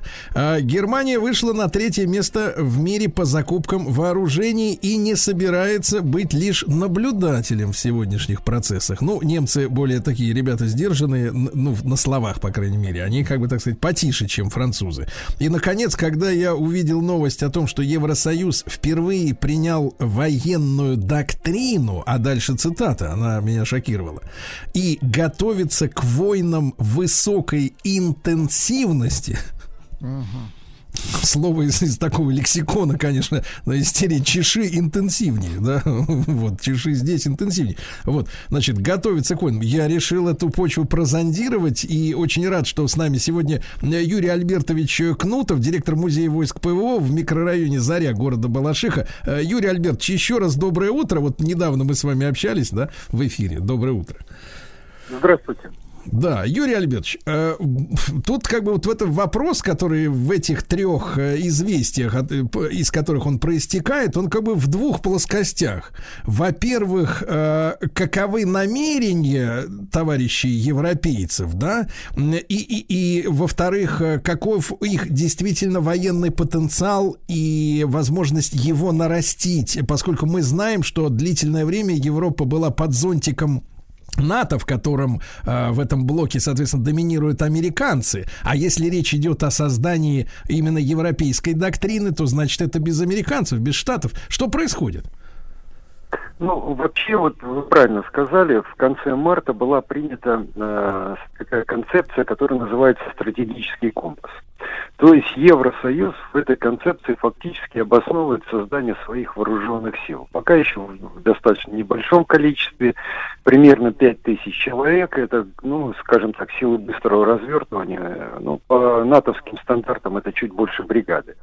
И к этому создается группа фактически, ну, скажем так, почти мгновенного реагирования, которая состоит из 200 военных советников, которые в любой момент могут вылететь в горячую точку, в которую ему укажут, и, собственно говоря, да, приступить к оказанию пока помощи консультационной до того момента, когда непосредственно Евросоюз уже начнет оказывать военную помощь. Вот Юрий вот Альбертович, Юрий Альбертович, Да. а вот можно сразу маленькая ремарка? То есть Да. 200 военных советников в группе немедленного реагирования, это, то есть получается генштаб на аутсорсе, что ли, получается? То есть Да, где-то вы правильно где есть, где-то есть солдаты, да, а к ним вылетает в полном составе командная группа, которая начинает ими как бы рулить.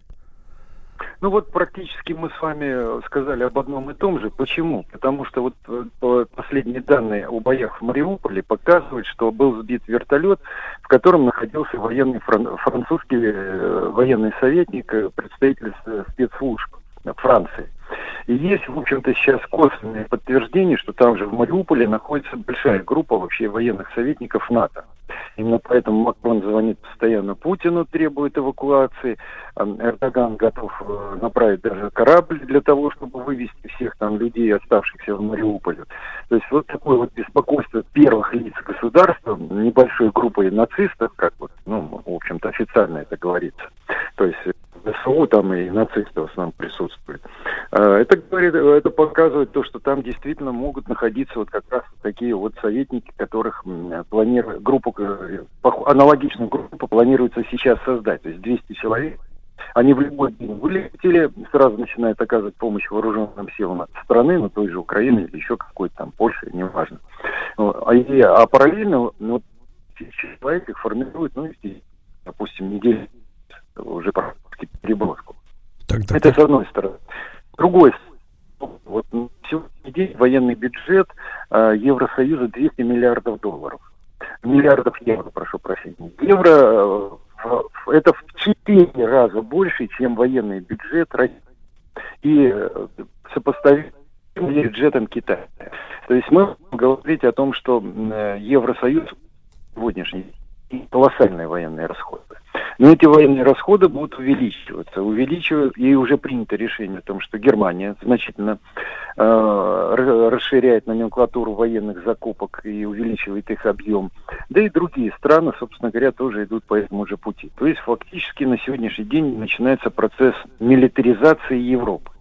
Но я на что хотел обратить внимание. С чем был вообще связана была такая концепция стратегического компаса? После того, как американцы бежали из Афганистана, даже не предупредив своих союзников, э, ну, в общем-то, Евросоюз понял, что ему надо в вопросах безопасности делать ставку не только на Соединенные Штаты Америки, но и на собственные ресурсы. И была вот началась разработка вот этой концепции стратегический компас. Она началась э, где-то осенью, в ноябре прошлого года. И э, там был прописан целый комплекс задач, ну, где-то, может, порядка там 20-47 страниц. Они в основном все засекречены. Некоторые, э, вот порядка 10 пунктов на- направления такие основные были выделены прессой. Но что я, на что бы я хотел обратить внимание? Юлия, Юрий Альбертович, тут Да, маленькая ремарка, да, то есть правильно я понимаю, что этот документ готовился до 24 февраля 2022 года? Абсолютно точно. Но в течение месяца они его стали перерабатывать после того, как началась специальная операция э, российских вооруженных сил на территории Украины. Его значительно переработали с точки зрения антироссийской направленности. Более того, даже документ стал предусматривать выделение 600 миллионов евро на помощь, на военную помощь Украине. Именно на военную помощь, подчеркиваю. И причем этим документом подразумеваются различные сферы деятельности. Даже, то есть это вот и противодействие в сфере кибератак, это противодействие различным каким-то гибридным угрозам, информационным угрозам. Э, Кроме того, ставится вопрос о развитии собственных космических сил. На сегодняшний день на базе Рамштайн находится центр космический европейский, но он не относится, не имеет никакого отношения к Евросоюзу. Это чисто натовская структура, и поэтому, в общем, как бы формально на территории Европы, Германии, а реально он подчиняется Вашингтону. Вот европейцы ставят вопрос о том, что им нужно собственные э, космические силы иметь и собственные космические э, центры, которые бы получали оперативную информацию, позволяли ее использовать в разведывательных целях. Э, Кроме того, ставится вопрос о э, технологическом прорыве. То есть я тогда же думаю, что здесь будет ну, не прописано в открытой печати, но, скорее всего, это и гиперзвуковое оружие, и оружие на новых физических принципах. Ну и самое главное, что ну, вот меня поразило в этом документе, зоной интереса вот этой Евро, э, армии Евросоюза и вообще Евросоюза объявляется практически весь мир. То есть это европейская вроде бы структура, да, Евросоюз, она должна заниматься проблемами Европы и э, налаживать какие-то экономические, финансовые контакты, там гуманитарные, э, на европейском континенте. Так вот здесь прописано, что для э, вот э, в соответствии со стратегическим компасом э, Брюссель имеет право фактически действовать на территории Латинской Америки, Африки, кроме того, странах Азии, то есть весь земной шар превращается Так, в зону Ю- военных интересов. Да, Юрий Альбертович, то есть получается, что это у нас э, Дерной Райх, как говорится, по-немецки. Ну, в общем, по большому счету, о Четвертом Рейхе, который возрождают в Германии, уже давно речь идет. Из политкорректности об этом как-то было не принято говорить. Но вообще м, Четвертый Рейх в Германии начал возрождаться, ну, я не знаю, наверное, э, с конца 90-х годов это точно. И э, сейчас Четвертый Рейх пока присутствует у нас финансово-экономически. Вот вопрос стоит о том, что это может перерасти и в военное присутствие. Почему? Потому что вот если посмотреть военный бюджет э, Евросоюза, то основные расходы падают на Германию.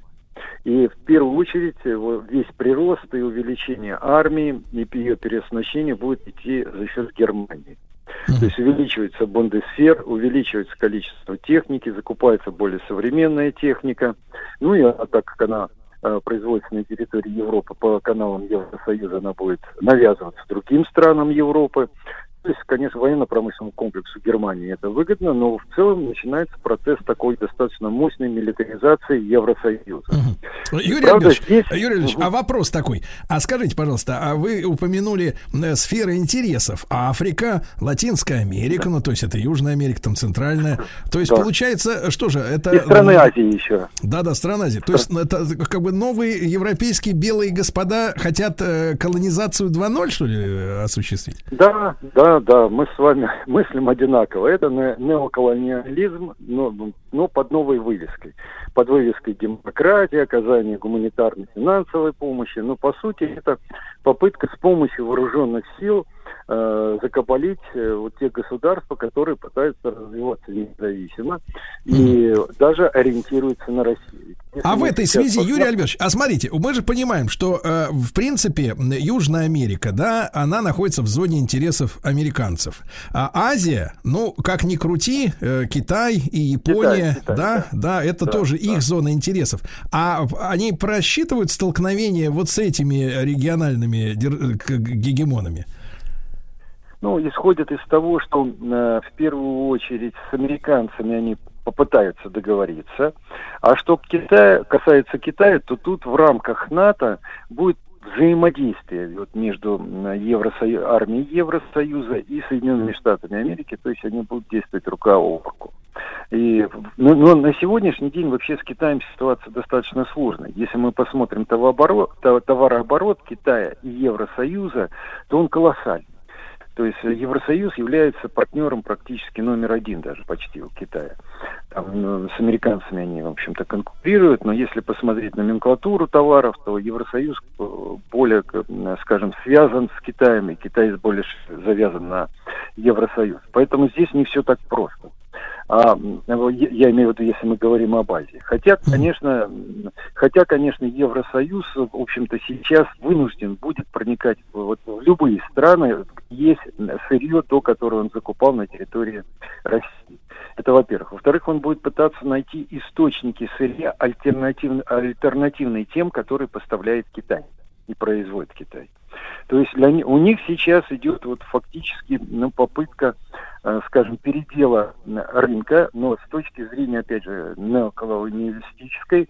Почему? Потому что нужно э, находить новых поставщиков. Поставщики, естественно, будут э, ну, выставлять соответствующие цены, исходя из той ситуации в мире, которая есть и того спроса, который есть. И вот как раз армия Евросоюза тут придет на помощь для того, чтобы где-то кого-то просто запугать, а где-то кого-то свергнуть и поставить угодного президента или там Ну, руководителя. условно говоря, Юрий Альбертович, получается, что, например, если у нас Чили, да, многострадальная, Да. это э, родина меди планетарной, да, а Евросоюз, например, понадобится медь, э, то, в принципе, новый Пиночет э, может быть, я так понимаю, установлен при помощи вот этой мобильной группы. Ну, причем вы сосредоточили внимание именно на э, так э, аутсорсе руководителей какой-то, да, вот э, военной э, группировки. То Да. есть, по большому счету, я так понимаю, схема, если так вот, э, вы меня поправьте, да, как в голове вырисовывается, схема такая, при помощи, в кавычках, гуманитарных технологий э, в той или иной стране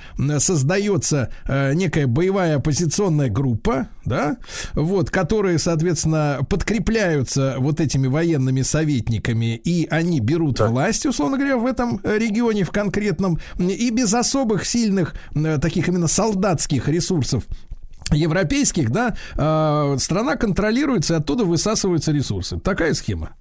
Ну, в общем, вы абсолютно правы. Эта схема уже работает. Она широко применяется в Франции, в Мали и еще в целом ряде стран.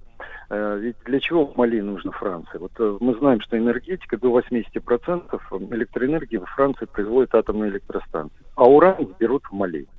И именно поэтому э, Франция делает все для того, чтобы контролировать это африканское государство и таким образом, собственно говоря, высасывать ресурсы. Вот примерно по той схеме, о которой вы рассказали. И такая же э, участь э, и других, кстати, африканских стран. Ведь даже существует африканское командование Соединенных Штатов Америки, не НАТО, а именно США, которые также контролируют страны, которые дают э, ключевые ресурсы для транснациональных корпораций Запада. И в первую очередь Соединенных Штатов Америки.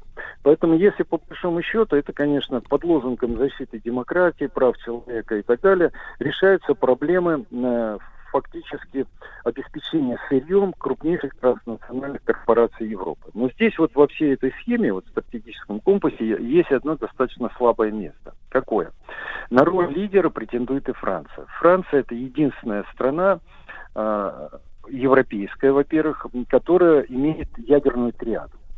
Вот англичане тоже имеют ядерное оружие, но у них нет ядерной триады. У них есть атомные подводные лодки, и этим они ограничиваются баллистическими ракетами на борту, способны нести ядерную боеголовку. Вот у французов есть и лодки атомные с баллистическими ракетами ядерными, есть бомбардировщики стратегические, которые могут нести э, либо ракеты, либо бомбы ядерные. И непосредственно есть э, баллистические ракеты средней дальности, которые, в общем, также способны доставлять ядерное оружие.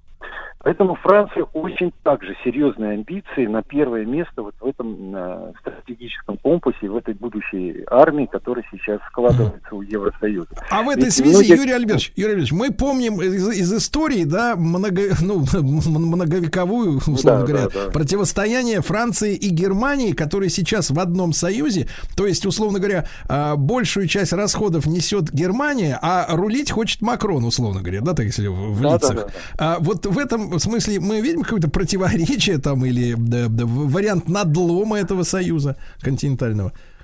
В общем, э, теоретически это все возможно, и к этому, кстати, будет идти дело. Но единственное, что сдерживает на сегодняшний день Германию от резких движений, резких шагов, это ее оккупация.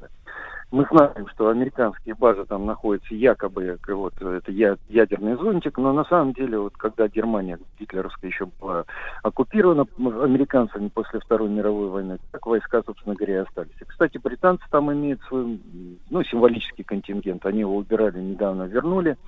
Э, Такая, такие же права есть у Франции.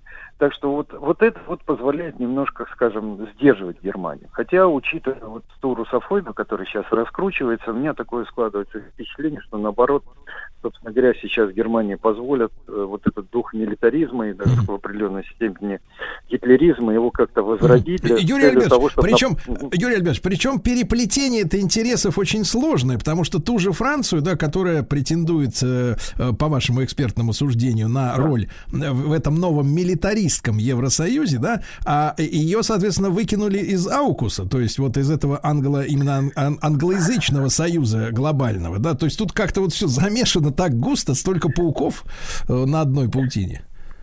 Я с вами согласен. И здесь вообще получается, э, после того, как Великобритания вышла из Евросоюза, она вышла по одной простой причине. Она считает себя, в общем-то, крупнейшим государством мира. Почему? Потому что она возглавляет э, фактически э, союз государств, которые раньше были колониями, да, британскими, и, соответственно, э, Содружество наций. И королева возглавляет формально, юридически это Содружество наций. А Это более почти миллиард человек, и ВВП больше, чем у Соединенных Штатов Америки. И вдруг какие-то брюссельские бюрократы ими б- Лондоном командовали. Поэтому британцы вышли из Евросоюза с целью того, чтобы удовлетворить вот эти вот свои амбиции. И здесь тоже очень серьезные противоречия будут между Великобританией и вот этой новой военной структурой Евросоюза. Именно поэтому Великобритания вот, э, пошла на союз с Соединенными Штатами и Австралией для того, чтобы э, ну, в какой-то даже степени противостоять э, тому давлению Европы, которое на нее оказывалось. Мы же помним, как, в общем-то, подписывалось соглашение, да, Брексит.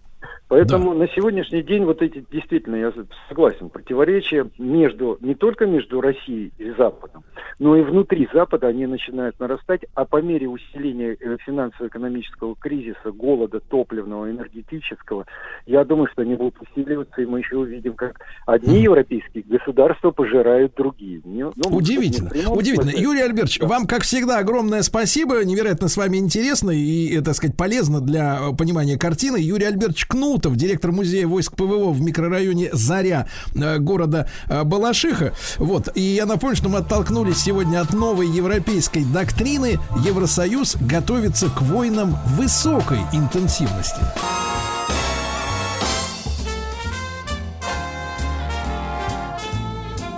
Сергей Стилавин и его друзья.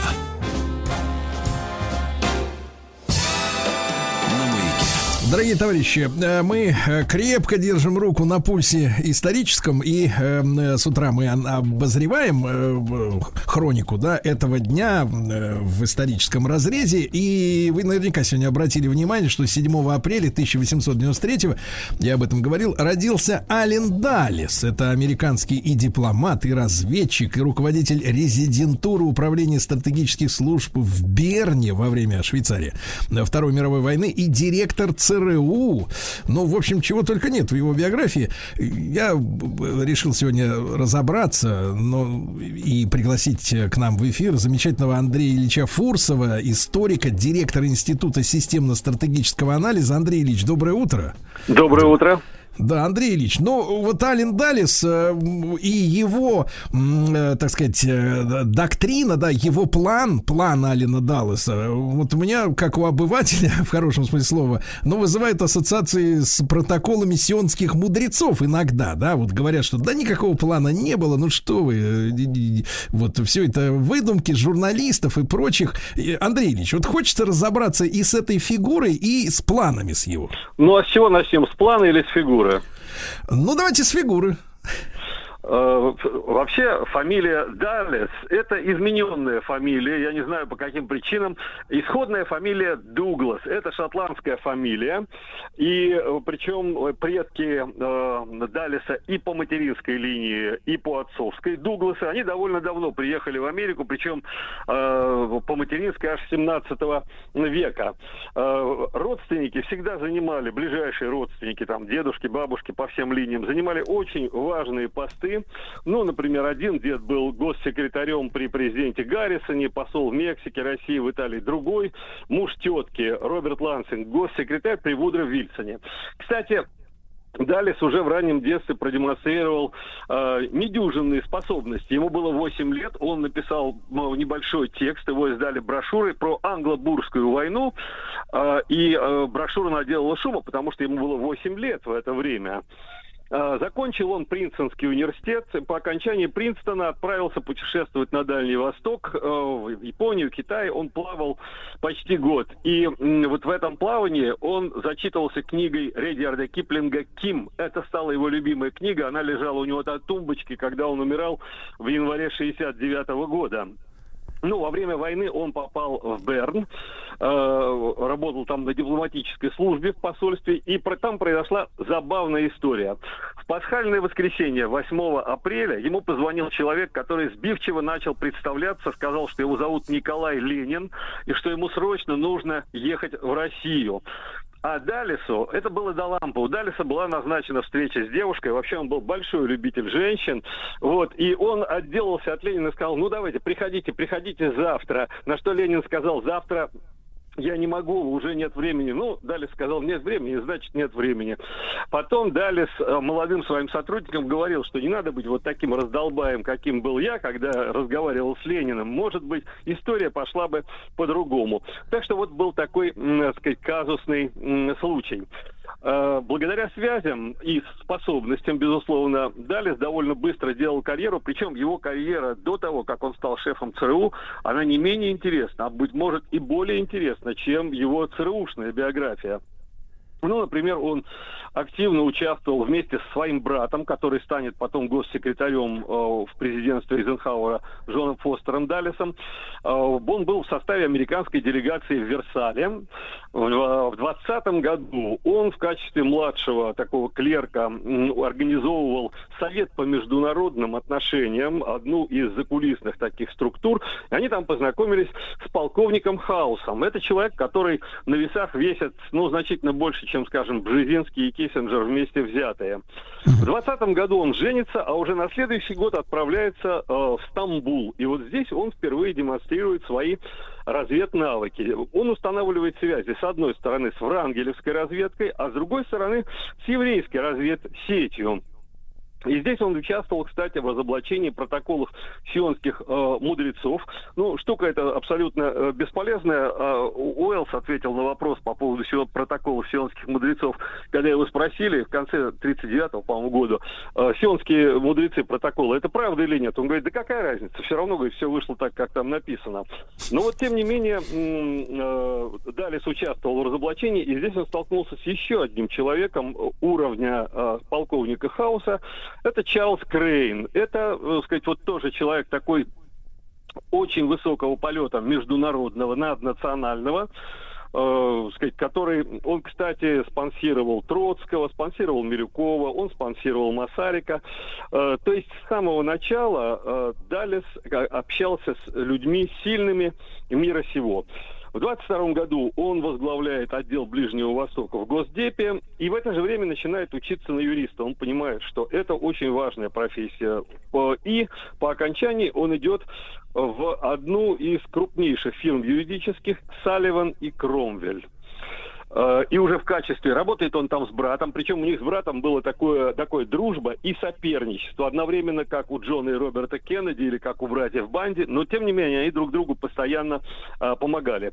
Э, в 30-е годы он консуль- консультант в Лиге наций, встречается с э, Муссолини, с Гитлером, с Геббельсом. Геббельс ему, кстати, очень понравился. И э, он обслуживает интересы американских фирм Германии. Дело в том, что в середине 30-х годов американские фирмы контролировали в Германии более 80 крупных предприятий. И вот фирма Салливан и Кромвель, она занималась э, этими фирмами. А фирма Салливан и Кромвель, где работал Далис, и сам Далис, кстати, его брат, заработали репутацию пронацистов. А, а это было очень плохо. В Америке Рузвельтовской. Дело в том, что хотя в Рузвельтовской Америке евреи составляли только 3% населения, среди назначенцев Рузвельта их было 15%. И они продавили закрытие берлинского филиала этой фирмы. Тем не менее, Далис все равно сотрудничал с э, немцами и, и по личным контактам у него были хорошие контакты э, с банком м, международных расчетов, который отмывал деньги, э, сказать, долларов, э, миллионы долларов нацистских денег. И, как потом сказал э, председатель Верховного суда США Артур Голдберг, если бы Рузвельт не умер, то, скорее всего, э, оба брата предстали бы перед судом в качестве нацистских пособников. Я не думаю, что их осудили бы, но то, что они могли предстать перед судом, это вполне реально. А, Во время войны с 42 по 45 год Далис работает в Берне. Он директор крупнейшей станции э, управления стратегических служб в Европе. И ведет переговоры с одной стороны с э, нацистами, с другой стороны с э, сопротивлением немецким. А с третьей стороны, он не забывает про свою фирму, фирму Салливан и Кромвель и подбирает ей э, контрагентов. Ну и в, в- то же время вот эти связи его с нацистами, они потом оказались очень полезными. Э, с точки зрения американских государственных интересов, в 1946 году э, Далис помогает нацистским преступникам, ряду нацистских преступников у- перебраться во Францию. Ну, То есть это был такой, помимо прочего, э, ин- интерлокер. В 1947 году создается ЦРУ. Э, Далее сразу же начал критиковать ЦРУ, ему не понравилось, как это организовано. Благодаря его критике, его хороший знакомый Уолтер Бедл Смит э, становится шефом ЦРУ и тут же приглашает Далиса заместителем директора по планированию тайных операций. И здесь Даллес проводит серьезнейшую операцию, которая называется «Сплит» или «Расщепляющий фактор», которая демонстрирует все такое коварство этого человека.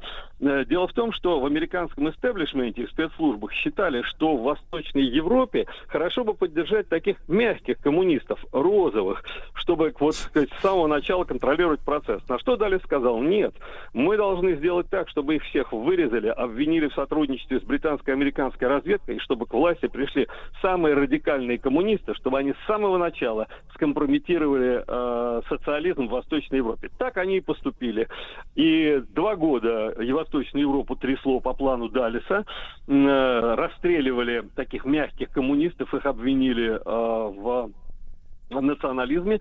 Ну и на первые места вышли совсем другие люди. Сталин понял, что его одурачили только в 1951 году, но было уже поздно. Как говорил э, слепой Пью, в острове сокровищ дело сделано э, Билли.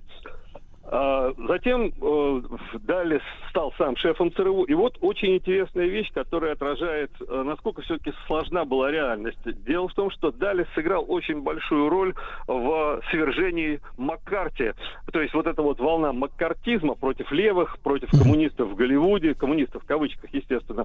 Так вот, Далес организовал дезинформацию Маккарти, чтобы его э, дискредитировать. Ну и, наконец, в 1952 году его назначают первым гражданским директором ЦРУ, и он отметился несколькими акциями. Во-первых, он подготовил свержение э, Масадыка в Иране. Это операция «Аякс». Это вообще потрясающая операция. Я только скажу два слова о ней, потому что она заслуживает отдельного Да, конечно. Это первая операция, где схватились две международные коалиции разного состава. На одной стороне были спецкомитет Берия, группа Черчилля, который тогда не находился у власти, и Черный интернационал, а на другой стороне советский парад-аппарат во главе с Хрущевым, советские генералы и э, ЦРУ. А, и завязано это было не только на свержении Масадыка, а на вопрос объединения Германии. Это была такая парная штука. Но Германию объединить не удалось, и Масадыка все-таки свергли. То есть ЦРУ выиграла. На следующий год, в 1954 году, Далис организует свержение президента Гватемалы Хакоба э, Арбенса Гусмана. Это была первая акция в пользу конкретной транснациональной компании United Fruit, которую обслуживала как раз Салливан и Кромвель. Э, Далее, совместные действия с израильской разведкой и очень важно, Далис курировал э, проект МК Ультра, в котором, кстати, было задействовано несколько сотен нацистских психиатров, которых прихватили из Германии. У нас очень часто говорят о том, как физиков вывезли из Германии американцы, но еще больше они вывезли психиатров. Ну а затем наступил черный день для Далиса. История с э, неудачной попыткой высадиться на Кубе, залив свиней 61 год. Кеннеди был в ярости. И он, да, и еще перед этим Далис вот что сделал. Он организовывал путь в Алжире против Деголя. А, ну, это провалилось.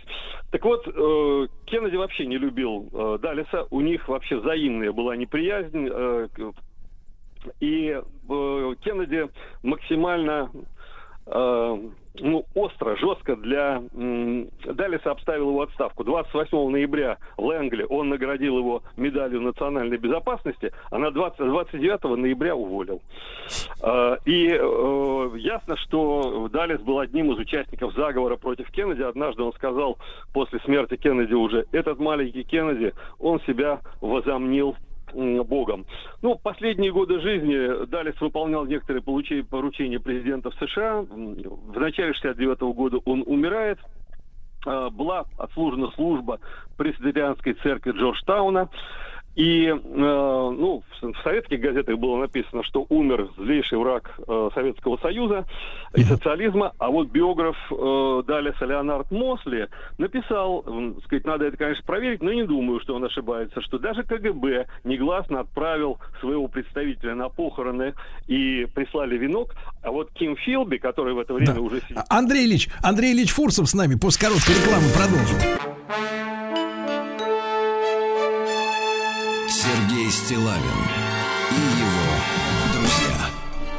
На маяке. Товарищи дорогие, в этот день, в 1893-м, родился Ален Далис, э, директор Центрального разведывательного управления. О нем мы сегодня говорим. И, честно говоря, вот каждый раз э, Андрей Ильич, э, Андрей Ильич Фурсов с нами, директор Института системно-стратегического анализа, историк, публицист. Э, Когда Андрея Ильича слушаю, каждый раз у меня восхищение от такого, э, такого пласта э, э, э, э, таких знаний энциклопедических поразительно. А, Андрей Ильич, так вот, продолжим, да, про э, прощание с Далисом, и потом, может быть, у нас останется время про его Да, план. я коротко по прощанию. Так вот, ну, в, советской- в советских газетах написали, что ушел враг, а вот о, биограф м, да, Далиса, один из биографов Мосли, пишет, что в негласном порядке КГБ даже прис- прислал, ну, сказать, станция ГБ в Америке венок, и был представитель. Ким Филби прислал соболезнования из Москвы, потому что они работали вместе. Дело в том, что Филби вел американское направление. Э, Ну и у разведчиков у них, сказать, свои, э, сказать, свои игры. Что касается человеческих качеств, то практически все, кто знал Далиса, пишут, что это был абсолютно холодный человек. Любимое его слово было useful, полезный. И если он не мог использовать человека, то для него человек не существовал. Тем не менее, мы должны сказать, что Далис относится к тому поколению американских политиков, разведчиков, но это, это была великая плеяда. Даллес, братья Даллесы, братья Кеннеди, братья Банди, Уолт Ростоу, Дин Ачесон. Это действительно были серьезные люди, и вот эти люди закончились на Буше-старшем. А при- потом пришла вот эта шпана и шантропа, э, вроде, так сказать, Клинтонов, Обамы, и вот этот вот синильный дуримар, который, так сказать, я думаю, так сказать, скоро, так сказать, покинет Белый дом. Э, то есть, пока был Советский Союз, пока было с кем бороться, были, там были великие люди. Пришли Горбачевы и Ельцины, ну и в Америке, так сказать, э, стали нужны Обамы, Обамы и прочие. Но, безусловно, э, сказать, опыт Далиса нужно изучать, это был серьезный враг. И, Андрей Ильич, а так что касается его плана, да, насколько это, в принципе, такая журналистская какая-то вот такая сказка или, или, или реальность? Вы знаете, это и сказка, и не сказка. Дело вот в чем. Вот план Далиса, как-то в котором в виде он ходит у нас и в сети, и в можных вариантах, он начинает словами. «Э, Закончится война, и все устаканится. Но бюрократические бумаги так не пишутся. И Далис бы так не написал. Он был очень холодный, рациональный человек. Я видел его тексты на английском. Э, Текст похожий, безусловно, был. Но по поводу плана Далиса мы можем сказать то же самое, что Уэллс по поводу протоколов сионских мудрецов. Ну какая разница, фальшивка, не фальшивка? Вышло-то все как написано, э, вот э, как препарировал писатель Иванов э, этот текст. Э, Планы, конечно, такие были, но они формулировались совершенно по-другому. И действительно расчет был на то, что называется психоисторической войной, удары по коллективному сознанию бессознательному. Э, Далис не случайно контактировал с нацистскими психиатрами. Он очень э, большое уделял внимание этому. И, кстати, когда э, он был в Берне с 42 по 45 год, одна из его любовниц, Бенкрофт, была э, ученицей Юнга. И э, Далис с ним беседовал на всякие психиатрические, психологические темы. Так что, ну вот по поводу плана Далиса, да, был план, но не так, как он излагается писателем Ивановым, а значительно суше и жестче. Андрей Ильич, а вот эта история с психиатрами и с работой с массовым сознанием, э, возникает такое некомплементарное ощущение, что люди сами по себе, они э, как-то вот могут быть пере- перепрограммированы. Вот у вас как э, складывается, какое впечатление? Нет, ну тему? какая, какая-то часть людей, безусловно, может быть перепрограммирована. Мы это видим на примере нынешней э, Украины. Вот, но, но далеко не все, так же, как далеко не все люди подверг- так сказать, подвержены гипнозу. Но, в принципе, система промывки мозгов через СМИ, через э, на, там, телевидение, э, через, сказать, разные формы под, подсознательного воздействия. Ну, конечно, э- это вполне возможно. Почему нет? А, Андрей Ильич, и возвращаясь э, к Далису, да, вот э, э, он каким-то образом изменил вектор Центрального разведывательного управления, его задачи, постановки. Вы упоминали там банановую компанию, нет, Fruit United или как называлось, да, там? United Fruit Company. Нет, я думаю, что дело в том, что Далис, вообще ЦРУ создавалась, и первые 10 лет это принесло очень серьезные результаты. Оно создавалось не из, сказать, не из военных, оно создавалось из юристов и интеллектуалов, поэтому в ЦРУ было очень много левых, людей левых взглядов. Значит, ну, сам Далис не был человеком левых взглядов, но он поставил ЦРУ, ну, сказать, он сделал из нее фабрику, и он, конечно, был большой мастер таких подлых, коварных операций. У него не было абсолютно никаких моральных э, сдержек. Э, он считал, что, сказать, ну, цель оправдывает средства. Такой чисто иезуитский подход. Кстати, он очень с большим уважением отзывался об иезуитах. Андрей Ильич, а вот с вашей точки зрения, у него была какая-то слабость? Э, Говорят, что у каждого человека есть такой ключик. Но его слабостью, безусловно, были женщины. Ага, вот. И последний вопрос, Андрей Ильич. Вот эта связка, да, интересы транснациональных компаний и помощь со стороны э, разведки, да, компетентной, с ее возможностями. Кто рулит, те или другие? В- вы знаете, это симбиоз. В середине 70-х годов, как показал в одном из своих закрытых докладов Сэмюэль Хантингтон, о котором не надо судить по идиотской книге «Столкновение цивилизаций», в середине 70-х годов произошла переориентация э, спецслужб с государства на транснациональные корпорации. Но я думаю, что Даллес один из тех людей, который стоит у истоков этого процесса. Кстати, не случайно. Одна из лучших биографий Даллеса, э, написанная Дэвидом Телботом, называется «Дьявольская шахматная доска. Даллес, ЦРУ и возникновение американского тайного правительства». Вот то, что мы сегодня называем неправильно глубинным государством, а надо называть глубинной властью, у истоков стоит Ален Даллес. Да, да. Андрей Ильич Фурцев, э, историк, э, директор Института системно-стратегического анализа. Как всегда, Андрею Ильичу огромное спасибо.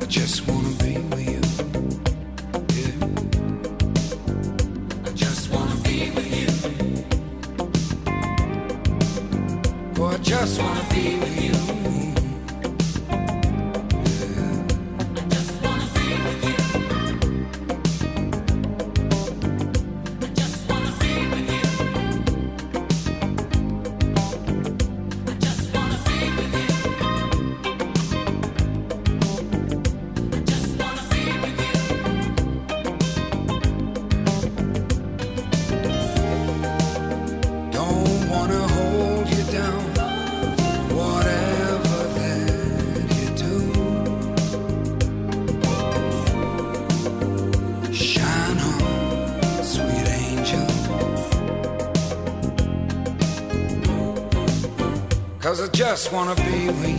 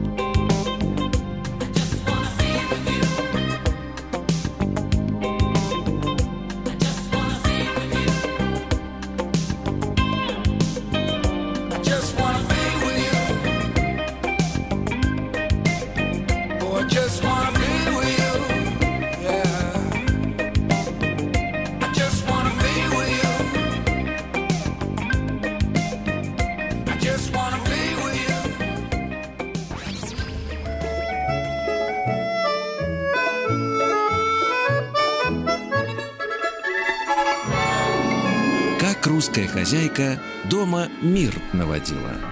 Ну что ж, дорогие товарищи, наш цикл «Как русская хозяйка дома мир наводила» на- народная мудрость, которая запечатлена в сказках, приходит на помощь нам, людям, которые, ну, почти что оказались раздавленными разного рода коучами, тренерами, значит, которые проводили всякие марафоны. И наших разлюбезных бабонек – с пути истинного сбивали, да, а мы беспомощно стояли и думали, а что же, как же нам девчонок-то наших вызволить из этого болота, из этой гнилостной трясины, в общем-то, западного происхождения идеологической обработки самого различного похабного, так сказать, пошиба. И, ну, что с ними делать? Читать им лекцию, что они, так сказать, э, с ума сходят? Надо клин клином вышибать, э, поскольку их программируют на, так сказать, более тонком уровне, нужно вернуться действительно к нашей традиции, где заложена мудрость. И я рад сегодня приветствовать вновь в нашем эфире Олесю Рыбинскую. Олеся, доброе утро. Доброе утро. Да. А, сказка терапевта, понимаете? Но с этим, с этим, с этой профессией вы уже познакомились в нашей первой встрече, да? Сказка терапевт, консультант по методу комплексной сказкотерапии, а еще прибавились регалии. Посмотрите, Владислав ну-ка. Специалист по игровой и песочной терапии. И имеется в виду не сахарный песок, который превращается в чанах, так сказать, да, А доступный песок. В зелье, да. А, Олесь, можно пару слов буквально вот об этом? Э, Впервые встречаю э, в эфире специалиста по песочной терапии. А, Что печенье знаю. вы заинтриговали? Что, что сие означает? Конечно, конечно. Очень часто бывает, когда человеку можно говорить три тысячи раз, и он понимает, что что-то в его жизни не так. Но когда на песке расставляются фигурки, и ты понимаешь, кто, э, где какие границы, э, что тебе важно в твоей жизни, что тебе нужно оставить за бортом, а что нужно взять с собой. Конечно, изначально мы э, работали с ребятами, с детьми, и через игру можно очень много увидеть, можно провести диагностику, посмотреть, кто каким образом. ну, самая первая э, задача это была, конечно, границы. То есть, когда приходишь в коллектив, нужно сплотить ребят, нужно показать, где нужно, а, где можно попросить помощи, где нужно отойти, где нужно вовремя сказать, что извини, я сейчас не готов с тобой играть. И э, через сказку и через песочницу с игрушечками это сделать намного проще. А потом оказалось, что эта методика э, помогает и взрослым. Прекрасно, прекрасно. Ну, мы э, просвещаемся, да, вместе с вами. Олесь, ну и сегодня сказка, которую мы рассмотрим, ну, она э, популяризирована в, в том числе и, ну, по мотивам, да, этой, условно говоря, сказки сделан даже э, м, один из самых, давайте скажем так, самый успешный российский современный мульттелесериал, который м, потрясающих коммерческих, в первую очередь, достиг успеха в той же Европе, где сам лично наблюдал э, так называемый мерч, ну то есть товары, которые сделаны э, на основе э, какого-то произведения в кавычках искусства, да, вот они продаются, потому что людям очень нравятся персонажи, герои, и вот сегодняшняя наша сказка это Маша и Медведь. Да, и мы поговорим о том, чему эта сказка учит, а тех, которые недоученные, может научить. Правда? Да, ну, к сожалению, мультик, конечно, показывает нам совершенно другие отношения. А, А, Мультик нам показывает, приходить- где покупать мерч. Как коммерческие отношения. Э, к сожалению. Но если знать, э, в чем же код сказки изначально, если прочитать эту сказку, в ори- ну, не в оригинале, а вот так, как она переходила из уст в уст- в уста, и у нее есть много разных названий, э, есть девочка-медведь, есть Маша-медведь, есть Машенька-медведь, то это совершенно другая история. Когда- Олеся, а может быть Да. вы напомните схематично, как бы не пересказывая Конечно. художественно, так сказать, Да, просто, а просто основа. тезисно, да. Да, да. А, Машенька, которая живет у бабушки, де- дедушки, э, идет с подружниками эм, по грибы, по ягоды. Там она теряется, э, но находит дом медведя. Ну, у нее просто не было другого э, выбора, выхода. А, Она остается у медведя, хотя это страшно, но все равно крыша под голов- над головой есть. И через какое-то время она понимает, как с ним общаться, но ей хочется вернуться домой. Медведь, конечно, ее не отпускает, и тогда она идет на хитрость. Она э, просит передать пирожки, а сама залезает в короб. И всю дорогу э, говорит, не садись на пенек, не ешь пирожок. Все, наверное, помнят именно эту присказку. И совершенно спокойно приходят в деревню, а там уже э, собаки, и медведю делать там больше нечего, он убегает. Поэтому вот такая вот коротенькая сказочка. Ну, тут сразу, сразу версия. Можно э, не профессионалов сказкотерапии. А, зная, что вы ищете глубинные, да, какие-то вещи, неужели м, женщину такой сказкой готовят к семейной жизни со страшным и ужасным мужиком? И не только с чудесным мужским полом нужно э, готовиться жить э, женщине, но и э, эта сказка учит, как не теряться в сложной ситуации, как найти вот этот островок, где нужно переждать бурю, и как творчески нужно выйти из любой ситуации. Поэтому Хорошо. она- А вот если с самого начала, Олесь, Да. э, живет она у бабушки с дедушкой. Тоже интересно. А где, соответственно, родители-вахтовики в это да. время? А, вы же помните сказку Морозко? Уже девочка прошла свой э, опыт, да, она знает, как э, вести хозяйство. Тренер, э, мачеха ее всему научила, и нужно двигаться дальше. То есть нужно переходить на другой эволюционный уровень уроков. И она приезжает к бабушке с дедушкой, не знаю, наверное, отдыхает, да, там кушает бабушкины пироги, м, общается. На майские приехала. Возможно. Такой А, артек. Да, но вы помните, какие отношения э, у бабушек, э, дедушек с э, вну- внучатками? Да. Они обычно их очень поддерживают, в них верят и очень много разрешают. Да. Ну, конечно, бывает разное, но... Закармливают обычно. Да, Как и нам это- хочется, как нам не хватает такой услуги, как бабушка на час. Чтобы, чтобы нам что-то, что, чтобы нам снова, как в детстве, позволили. Вы Поспать подольше, да. Это мой научный метод. И бабушка с дедушкой уже э, Машеньку по дому не гоняют, да, не заставляют ничего делать, но э, позволяют ей пройти другой урок.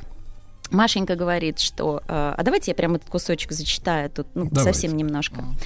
Э, собрал- собрались раз подружки в лес, по грибы да по ягоды. Пришли звать с собой Машеньку. «Дедушка, бабушка», — говорит Машенька, — «отпустите меня в лес с подружками». Дедушка с бабушкой отвечают, «Иди, только смотри, от подружек не отставай, не то заблудишься». Э, Они доверяют ей, они э, верят в нее, они, э, может быть, даже предполагают, что она может заблудиться, но они верят в то и дают ей благословение, что она выпутается из этой ситуации. А ну, такие уроки нужно пройти. Поэтому Маша э, сама готова, и с поддержкой бабушки и дедушки она отправляется вот в это вот такое вот путешествие. Смотри, только пейджер не отключай. И я могу сказать эм, небольшую такую расшифровку.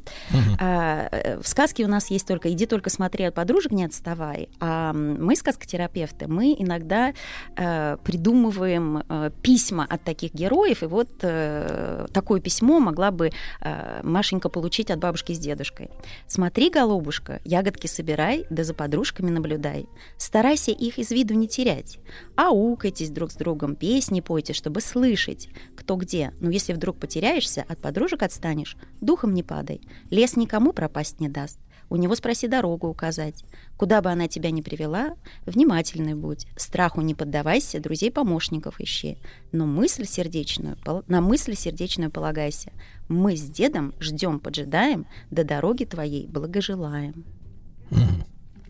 Это официальное письмо, да? От сердца. Сердечно. А, Отправляется Машенька в путешествие и, конечно же, теряется. Не, не услышала она, что нужно аукаться в лесу, что нужно... а, То есть ей советов надавали, Надавали. а она на них забила. Да, но что-то она запомнила. Потому что, потому что когда она все-таки оказалась э, в лесу одна, она не растерялась. Пришла она в самую глушь, в самую чащу. Видит, стоит избушка. Постучала Машенька в дверь, не отвечают. Толкнула она дверь, дверь и открылась. А, А хорошо ли это вот входить в чужое жилище? Но нужно доверять сердцу, нужно понять, можно сюда зайти или нельзя. Но если стоит выбор а, остаться в лесу, либо зайти и посмотреть, кто же живет в доме, возможно, сейчас нужно, конечно, спрятаться, понаблюдать, кто в этом доме находится. Но сказка к нам дошла такая. Возможно, она через какое-то время немного изменится, потому что мы же тоже вносим свои коррективы в ту жизнь, которая сейчас проходит вокруг нас. И мы переписываем, кстати, у нас есть с ребятами такая а, рубрика, мы переписываем сказки, которые близки им в данный момент. Да, и Мгм. То есть они техника, говорят, что там на дверях домофон висел, да? А, ну, прям сразу не могу сказать, каким образом нужно было бы Маше э, подойти и э, узнать, кто здесь живет, но эм, однажды у нас Давайте там- так, пошукала Хорошо. Машенька по карманам, а там отмычки. Ну, в дом-то войти э, Не может проблема. быть не проблема. А кто там живет? То есть здесь же нужно посмотреть сначала, чей это дом, а, кто туда приходит, как он общается с людьми и вообще. Стоит ли туда заходить? Может быть, лучше в лесу остаться? Интересные вопросы вы задаете. Я Обещаю подумать. Я представляю, как просто работают люди в, в лесу. Для которых это работа, действительно. Да-да-да. для Просто которых взять это дом, жилище. Lifestyle. Вынести все. А, э, я вот помню, что у нас был такой персонаж, мышка, она очень часто помогает и э, нашим героям э, в разных сказках. И Машенька, накормив эм, мышку ягодками, узнала у нее, кто живет уже в этом доме. То есть это тоже есть такой вариант. А, Здравствуй, Машенька, сказала мышка. Как э, в этом доме живет медведь. Как придет медведь, станет, тебе стра- станет тебя стращать. Ты его не бойся. Сердце у него не злое. Да, то есть если она понимает, что сердце у него не злое, несмотря на то, что он большой, э, не знаю, там, гро- Когтистый. громкий. Ну да, да, да, да. Косматый. Но помни, что не человек он, а зверь. Другой нрав у него. Иначе, чем ты, на этот мир э, смотрит. Постарайся, постарайся за ним наблюдать, повадки изучать. Поймешь и силу его, и слабину. А уж когда достиг, постигнешь нрав медведя, какой он есть, тогда и план, как домой добраться, у тебя сложится. Олесь, ну тут надо маленькую ремарку сделать, да, потому что э, вот э, медведь же, во-первых, был очень уважаемым зверем, да, вот. И- И, и потом он, и потом тоже. был наделен, наделен такой темой, что это, в принципе, человек, обращенный в медведя, да, вот. Был- Было же такое поверье. И такое тоже. И вообще он хозяин леса. И он мудрый, он в многих сказках решает вопросы как судья. Поэтому, но с другой стороны, он все равно э, другой, он отличается от Маши, как мужская и женская энергия, они отличаются. Каким бы ни был э, мудрый мужчина, иногда бывают такие вопросы, что мы просто говорим на разных языках. Ну, то есть вот э, э, людям, которые, э, например, там в 19-м, да даже еще в начале 20 века выросли на сказке Маша и Медведь, ну, трудно объяснить, как в 21 веке граждане РФ э, мужского пола проходят полную эпиляцию тела, например, да, вот э, невозможно, да, настолько Невозможно. невозможно. Потому что он должен быть шерстяным, косматым, прежде всего, правильно? Да, он, он должен уходить в лес, да, заботиться о лесе, выстроить большой дом, приносить что-то э, в дом для пропитания, ну, заниматься какими-то вещами такими основательными, земными. Нет, ну судя по тому, что природными. уже, смотрите, в сказке же можно было написать, что, например, эм, э, она постучала, а там оттуда, так сказать, как говорится, электричка, да, оттуда медведь. Вот. А ведь они, специально написано, что в доме Никого никого. То не есть, то есть было. закладывается история о том, что товарищ часто уходит из дома на, как- для каких-то работ, правильно? Что он вахтовик, конечно. Да, что дом стоит пустой.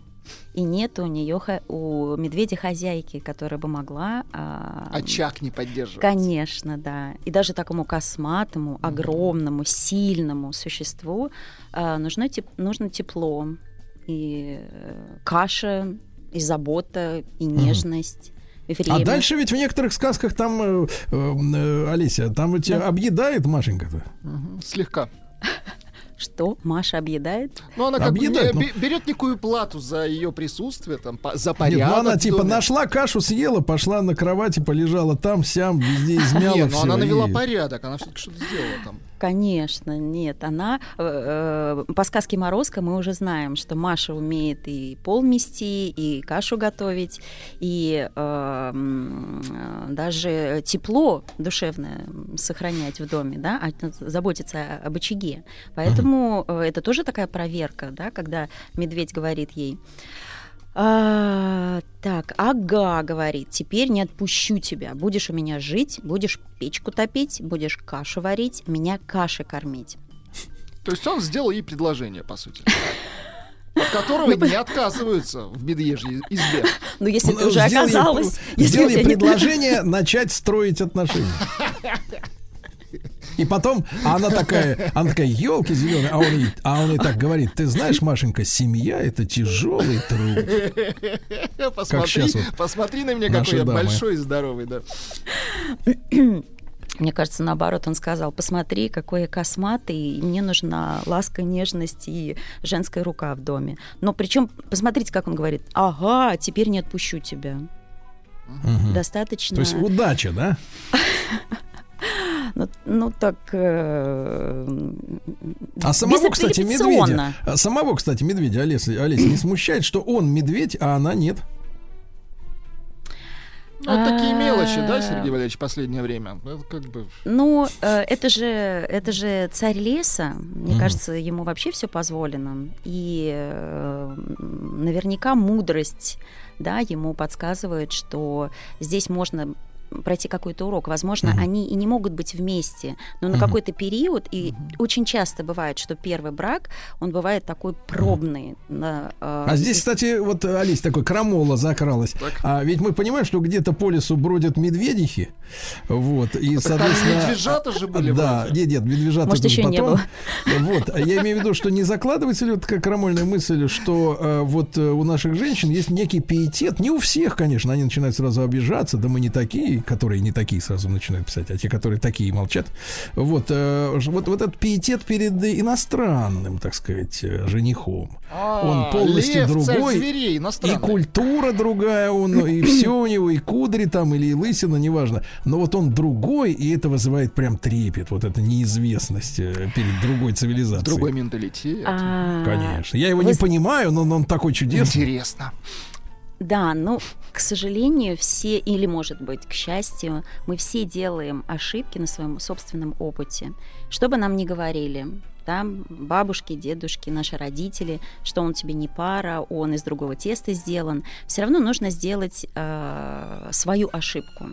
И самое важное, мне кажется, что просто пройти этот урок, даже если они не созданы быть вместе, но понять, а, что же можно приобрести, да, какое мы все складываем в короб э, богатств, самоцветов.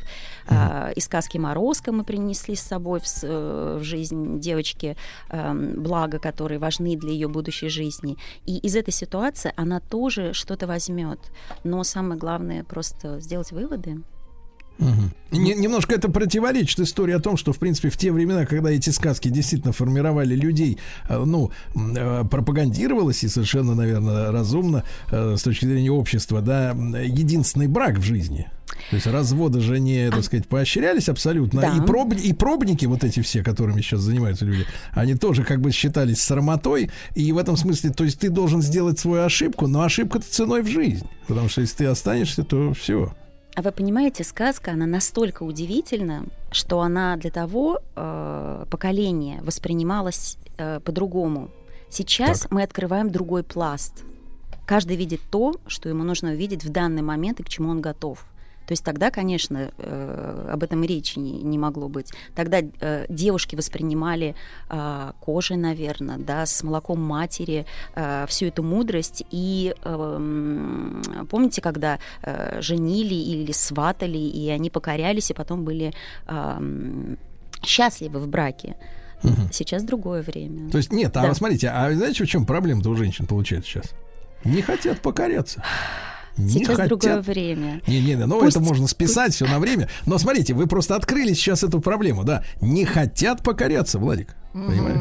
Да, вот, это вот надо, надо исправить. И я будем тут- исправлять с помощью Олеси Рыбинской, сказкотерапевта-консультанта по методу комплексной сказкотерапии, специалиста по игровой и песочной терапии. Вот что важно.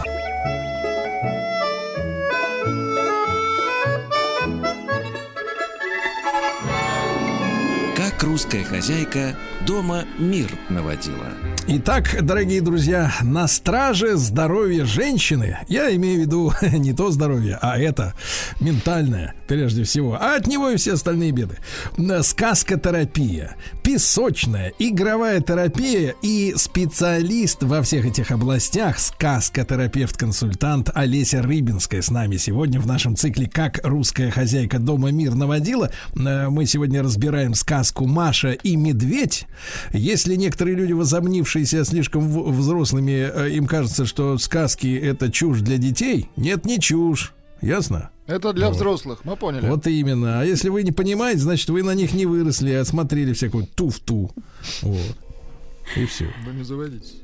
Ну ладно, все, я успокоился. Сейчас таблетка подействует. Алис, значит, Да. продолжим, да. Мы э, остановились на том моменте, когда Маша стала жить у медведя.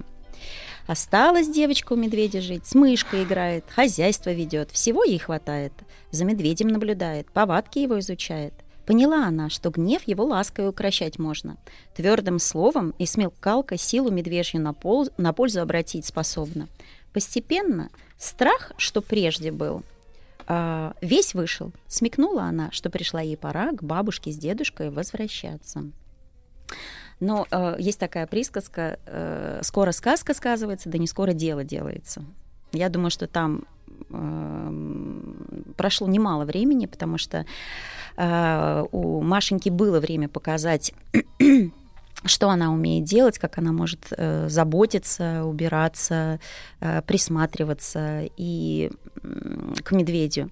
И самое интересное, что все это время ей нужно было жить полноценной жизнью. То есть не грустить, а находить что-то интересное для себя. Вот в этом доме, в лесу, одной.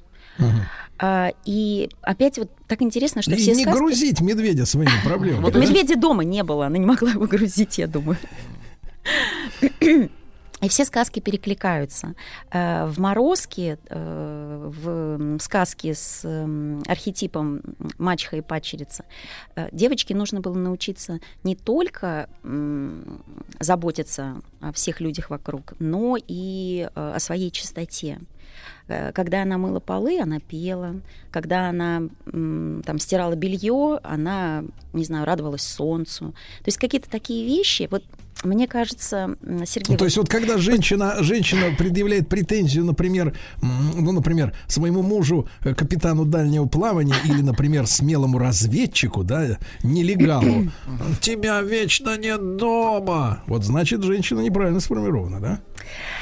А, Здесь, конечно, нужно а, м, находить какие-то э, интересы не только в своем мужчине. Нельзя, конечно, в нем растворяться. Какие-то Вы плюсы, совершенно Сергей, находить просто, да, пока нет. А мужчины. если, да, да, просто заниматься собой и... эм, Есть же шоу мне- окна, в конце концов. И мне кажется, что вот э, все эти марафоны, да, которые сейчас эм, заполнили мир, женщина очень хочет быть счастливой, но ее не научили как. Какое-то время э, сказки читались, но они каким-то образом искажались, концовки э, менялись, и женский труд он должен быть э, проходить с любовью. То есть нужно найти какую-то такую золотую середину, э, просить помощи. Ну, про это и, у нас еще будут сказки. А, м, заботиться, но не, не тратить на это все Ну, давайте свое так, время. сама себе хозяйка, да? Да, совершенно верно. Вот В хорошем вы смысле. отли- Э, э, Ты понимаешь, когда э, ты в таком состоянии, что ты можешь убрать дом очень быстро, или когда все родные могут тебе помочь. То есть не, не- не выбиваться из сил, а потом корить за то, что вы тут намусорили, набросали. а Или не каким-то- цените меня. Не Вы не цените. Я тут ты, убираюсь, почему убираюсь. ты, почему А ты тут- не сказал спасибо за то, что я так доблеско очистила эту кастрюлю? На Ну, которой ты, урод, например, сковородку, жаришь свои стейки. а? Слушайте, а, Олесь, а насколько важно для женщины вот действительно вот эта мелкая моторика уборки? Насколько она приводит ее Очень нервы в порядок? Потому что сейчас, мне кажется, женщины сходят с ума от того, что они вот на первое место ставят «Я к тебе в уборщице». Слышь ты, урод, нанималась. не От нанималась. безделья, да, Я, пусть, пусть у меня такие маникюры, у меня такие нежные пальцы, что я не хочу мыть за тобой посуду. Значит, пусть придет домработница и моет, а я буду, значит, вот, вот отсутствие вот этой Смотрите. чисто, э, чисто созидательной работы по дому, она как вот сказывается на мозгах-то? А, ну, мир меняется, и, конечно, хозяйка и хозяйство тоже меняется. У нас очень много помощников.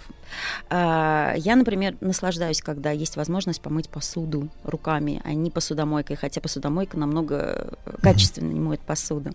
А, это прикосновение к воде, это взаимодействие с холодной, горячей водой. Сейчас другое время. И м, даже если есть помощники или помощницы, и сложный труд перешел э, на плечи там, кого-то или эм, на машины, но при этом нужно все равно оставаться хранительницей очага каким-то образом, да, находить э, те моменты, ну, не, не знаю, там не нравится тебе э, мыть полы, ну, подумай, как украсить дом цветами, как э, приготовить какое-то новое блюдо для своего мужа или для себя, там, устроить, э, красиво сервировать стол. Никто же не говорит, что нужно убиваться. И эм, ну, вы правильно сказали, что нужно быть хозяйкой Нет, а самой вот вам себе. возражение тут же. Я что, плюс- вьючное животное, что ли? Хорошо, хоро- Я что, я И тоже плюс- пришла с работы. Что это я должна еще-то напрягаться? Ты тоже давай помогай мне. Иди сюда, мети здесь. Три здесь. Но вместе э, работа спорится быстрее, это тоже общение. Потому что А, кстати, в сказках-то редко- нет, а в сказках разве реально в русских сказках мужчина на равных разделял э, обя- обязанности по дому? А мужчины вообще всегда совершали подвиги. Но они всегда помогали а, мелким животным, их спасали, бабушке водичку приносили, э, вязанку дров. Это тоже всегда было. Поэтому мужчина э, в любом случае, если он видит, что его любимая умирает под тяжестью быта, он всегда придет на помощь. И здесь просто нужно договариваться, знать друг друга, жалеть и любить. И, а, но рукоделие, вот это рукотворчество, оно обязательно должно быть. Моторика и а, так же как музыка, спорт, а, общение с любимым человеком, это все наполняет и то, что внутри тебя, а, таким образом ты а, это транслируешь в свою семью. Ну, Так вот, Олеся, я тут читал э, несколько лет назад эти исследования тоже на эту тему. Э, Писали, что вот эта мелкая моторика, которая там столетиями вырабатывалась, да, хозяйство по дому, она сейчас заменена вот этим сучением бесконечным по смартфону. То есть вот в руках вот Нет, этот вот ну, сидит много- этот экран, и она... Сейчас хоть немножко с Инстаграмом стало запрещенным в России полегче. Но, но возникает очень много нового, э, новых эм, занятий, э, например, валяние. Да, когда э, долгое Валяние? время валяние, да, из шерсти валяют А. игрушки. Не дурака валяние. Из шерсти валяют игрушки, э, платья, сумки. И это замена. Смотрите, есть разница, когда ты убираешь грязь постоянно, да, даже если это твоя грязь. И если ты создаешь Если ты валяешь, такой же, если ты такой же моторикой создаешь что-то красивое. Мы сейчас живем в другом времени. Понимаете? Время Идеально, обременения кстати, прошло. совместить то и другое. То есть собрать грязь и свалять из него из нее что-нибудь красивое. Ой, это была бы фантастика, потому что шерсть вообще стоит дорого. да. Но мы двигаемся дальше по сказке. Да, да, да. А, научилась Машенька общаться с э, мужской энергией, и она понимает, что все, ей можно вернуться домой. Но медведь к ней привык, и он ее не отпускает.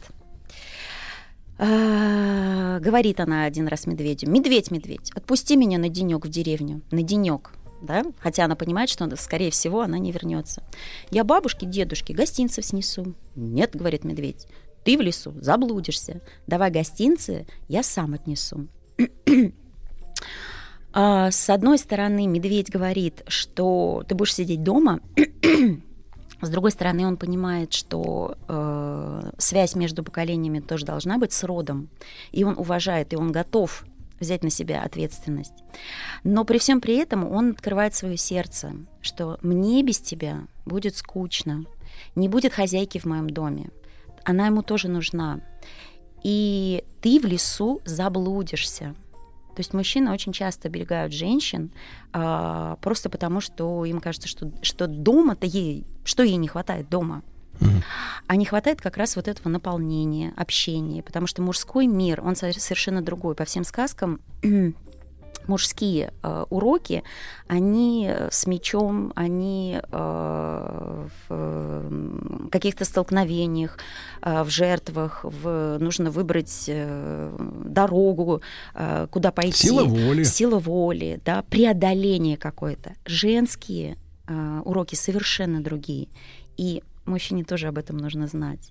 Больше доверять и, да, наверное, конечно, заботиться о своей женщине, но не приковывать к дому. Поэтому здесь, ну, каждый может увидеть в этой сказке много-много-много пластов, а, но про это здесь тоже говорится. И Машенька понимает, что силой э, здесь не победить. Даже если вытащить меч и сражаться с медведем, то, конечно же, ничего хорошего из этого не будет. Что здесь нужна смекалка.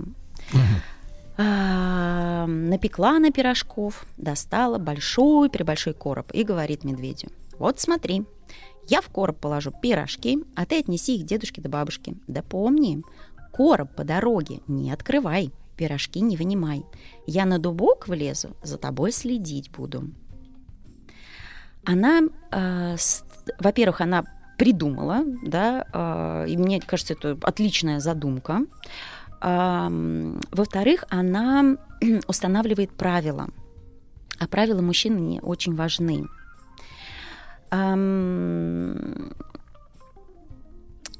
Не просто так. Я вот сколько раз читала этой сказки, э, эту сказку, э, вот эта вот фраза, она, во-первых, очень долго, э, очень часто повторяется, и дети любят ее повторять. А, Сяду на пенек, съем пирожок. Для чего это? Понятное дело, что все равно медведь дойдет. Он все равно эти пиро- пирожки отнесет. Для чего? Зачем? Только сказку усложнять? Как вы думаете? Мы сейчас нам Я надо, думаю, нам чтобы- надо подумать сейчас. Чтобы влезть на дубок.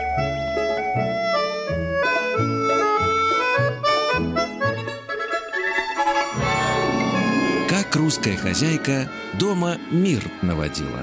Итак, друзья мои, Олеся Рыбинская, сказкотерапевт, консультант по методу комплексной сказкотерапии с нами. И Владику задали вопрос, зачем постоянно про пирожки повторяет? Ага, А? Действительно, зачем? Так, отфутболил Владик. Ну, э, у медведя есть э, какие-то правила. А, Конечно же, короб, наверное, тяжелый, но я не думаю, что он прям такой тяжелый, что ему Для нужно было... медведя. оста- Да, да, да, да. Он проверяет, проверяет границы, он проверяет Машеньку. И э, я думаю, раньше бы, да, Маша не смогла бы ему отказать, не смогла бы э, сказать такому серьезному зверю, не садись на пенек, не ешь пирожок. А здесь она выросла, то есть это для, и для нее проверка, и для него тоже проверка. А, Очень часто мы не можем сказать нет, хотя именно, ну, так нужно поступить. И вот этот короб нужно прям как символ э, запомнить. Э, конечно, не нужно, не знаю, рвать на себе волосы и, и там истерить. Просто сказать, что мне сейчас это не подходит. Я не могу этим заниматься. Я могу это сделать потом. Ну, договариваться, говорить о своих чувствах. Если медведь откроет крышку и увидит там Машу, то ну, то есть это такой уровень опасности, что ей нужно было э, научиться говорить нет. У Маши крышка. Ну, понятно. И, э, Не так, это- откроешь, крышка. Прижмут к реке, крышка. Да. Понимаете, как удивительно. То есть, с одной стороны, она придумала эту э, хитрость, но ей нужно было продержаться. То есть, знаете, когда вот анекдот рассказываешь, и нужно ну, э, перетерпеть вот этот момент, когда хочется расхохотаться, э, и никто не понимает, о чем речь, и тогда ну, анекдот никому не интересен. То есть здесь смысл в том, что всему свое время нужно учиться, то есть и, и- женщине нужно учиться тоже ам, этим премудростям. Маша- такая, смириться и терпеть. Ну, по-моему, здесь немножко другое было. Ам, Да, шел медведь между елками, между березами, и каждый раз проверял, Да? Можно ли сесть на пенек, можно ли съесть пирожок. И, и э, она всегда от- отвечала, вижу, вижу, не садись на пенек, не ешь пирожок, неси бабушке, неси дедушке. То есть это не мне надо, да, это нужно старшим. Медведь как мудрый, э, мудрое существо и царь леса, он понимает, что, конечно же, конечно же, старших нужно уважить. И э, единственное, что он удивляется, ишь, какая глазастая, все видит. А, то есть э, есть такие моменты, когда женщина может перехитрить мужчину. Но, конечно, злоупотреблять этим не надо. Так, и прекрасное завершение. Эм, возвращается Машенька э, к своим родным, а дедушка поднял крышку, смотрит и глазам своим не верит.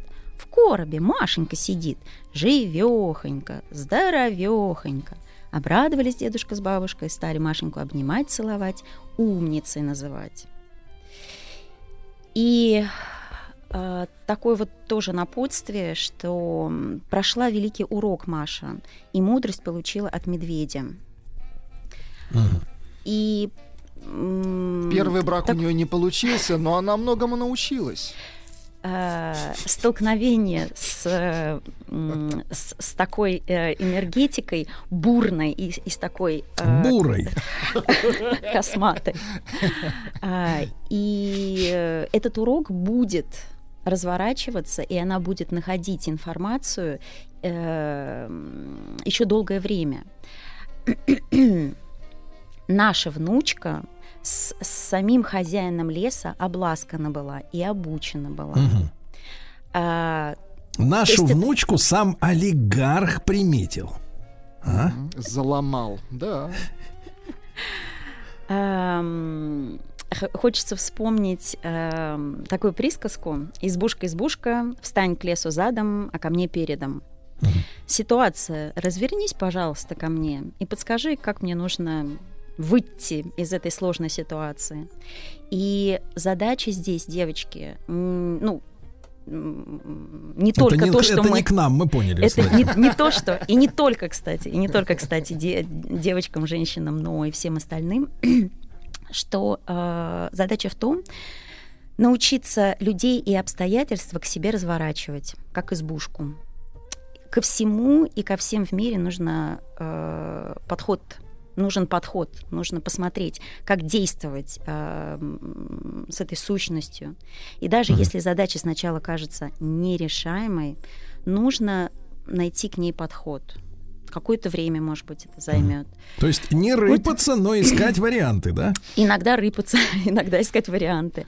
А, используй свою смекалку, творчество, находи самые красивые варианты решения. То есть это вот, если вот в общем подвести итог, то эта сказка еще и об этом. А, когда мы переходили от сказки «Морозко», можно было бы там остановиться и сказать, ну, всему научилась хозяйка, зачем ей следующие уроки. Но когда человек э, что-то очень делает хорошо, и гордыня может напасть, нужно двигаться дальше. И с Машенькой, и с девочкой, и с женщиной по всем э, народным сказкам можно пройтись. Э, и в каждой сказке будет свой урок. И задача еще сказок в том, чтобы не останавливаться на на своей точке, да, а идти дальше, развиваться. И мужские архетипы, кстати, здесь э, точно такое. Лестница. Лестница, Мгм. все. Дальше, дальше. Это были, Владик, э, советы э, не только Женщинам. девочкам, но и другим гендерам. У наших партнеров, я понял, да. Да-да-да. МКБ-11 на дворе уже. Тут, извините, не, не забалуешь, да, у этих ребят. Олеся, ну, как всегда, огромное спасибо. Я надеюсь, что наши умные слушательницы, а ведь только умные девочки могут найти выход из ситуации, правильно? Им нужна, Пусть нужна все слушают смекалка. и умнеют. Да, нет, они вот, а умные не обижаются при этом на какие-то подколы и, так сказать, э, иллюстрацию сегодняшней ситуации, да, в жизни. Олеся Рыбинская, сказкотерапевт, консультант по методу комплексной сказкотерапии, специалист по песочной и игровой терапии. Ну, я думаю, мы когда-нибудь попросим Олесю э, принести пару центнеров песочка в студии, да, чтобы мы могли немножко подлечиться. Или игрушек, да? Нам? Да-да, Хорошо. Игрушки у каждого свои, Владимир. Спасибо, Олеся. Еще больше подкастов «Маяка» насмотрим.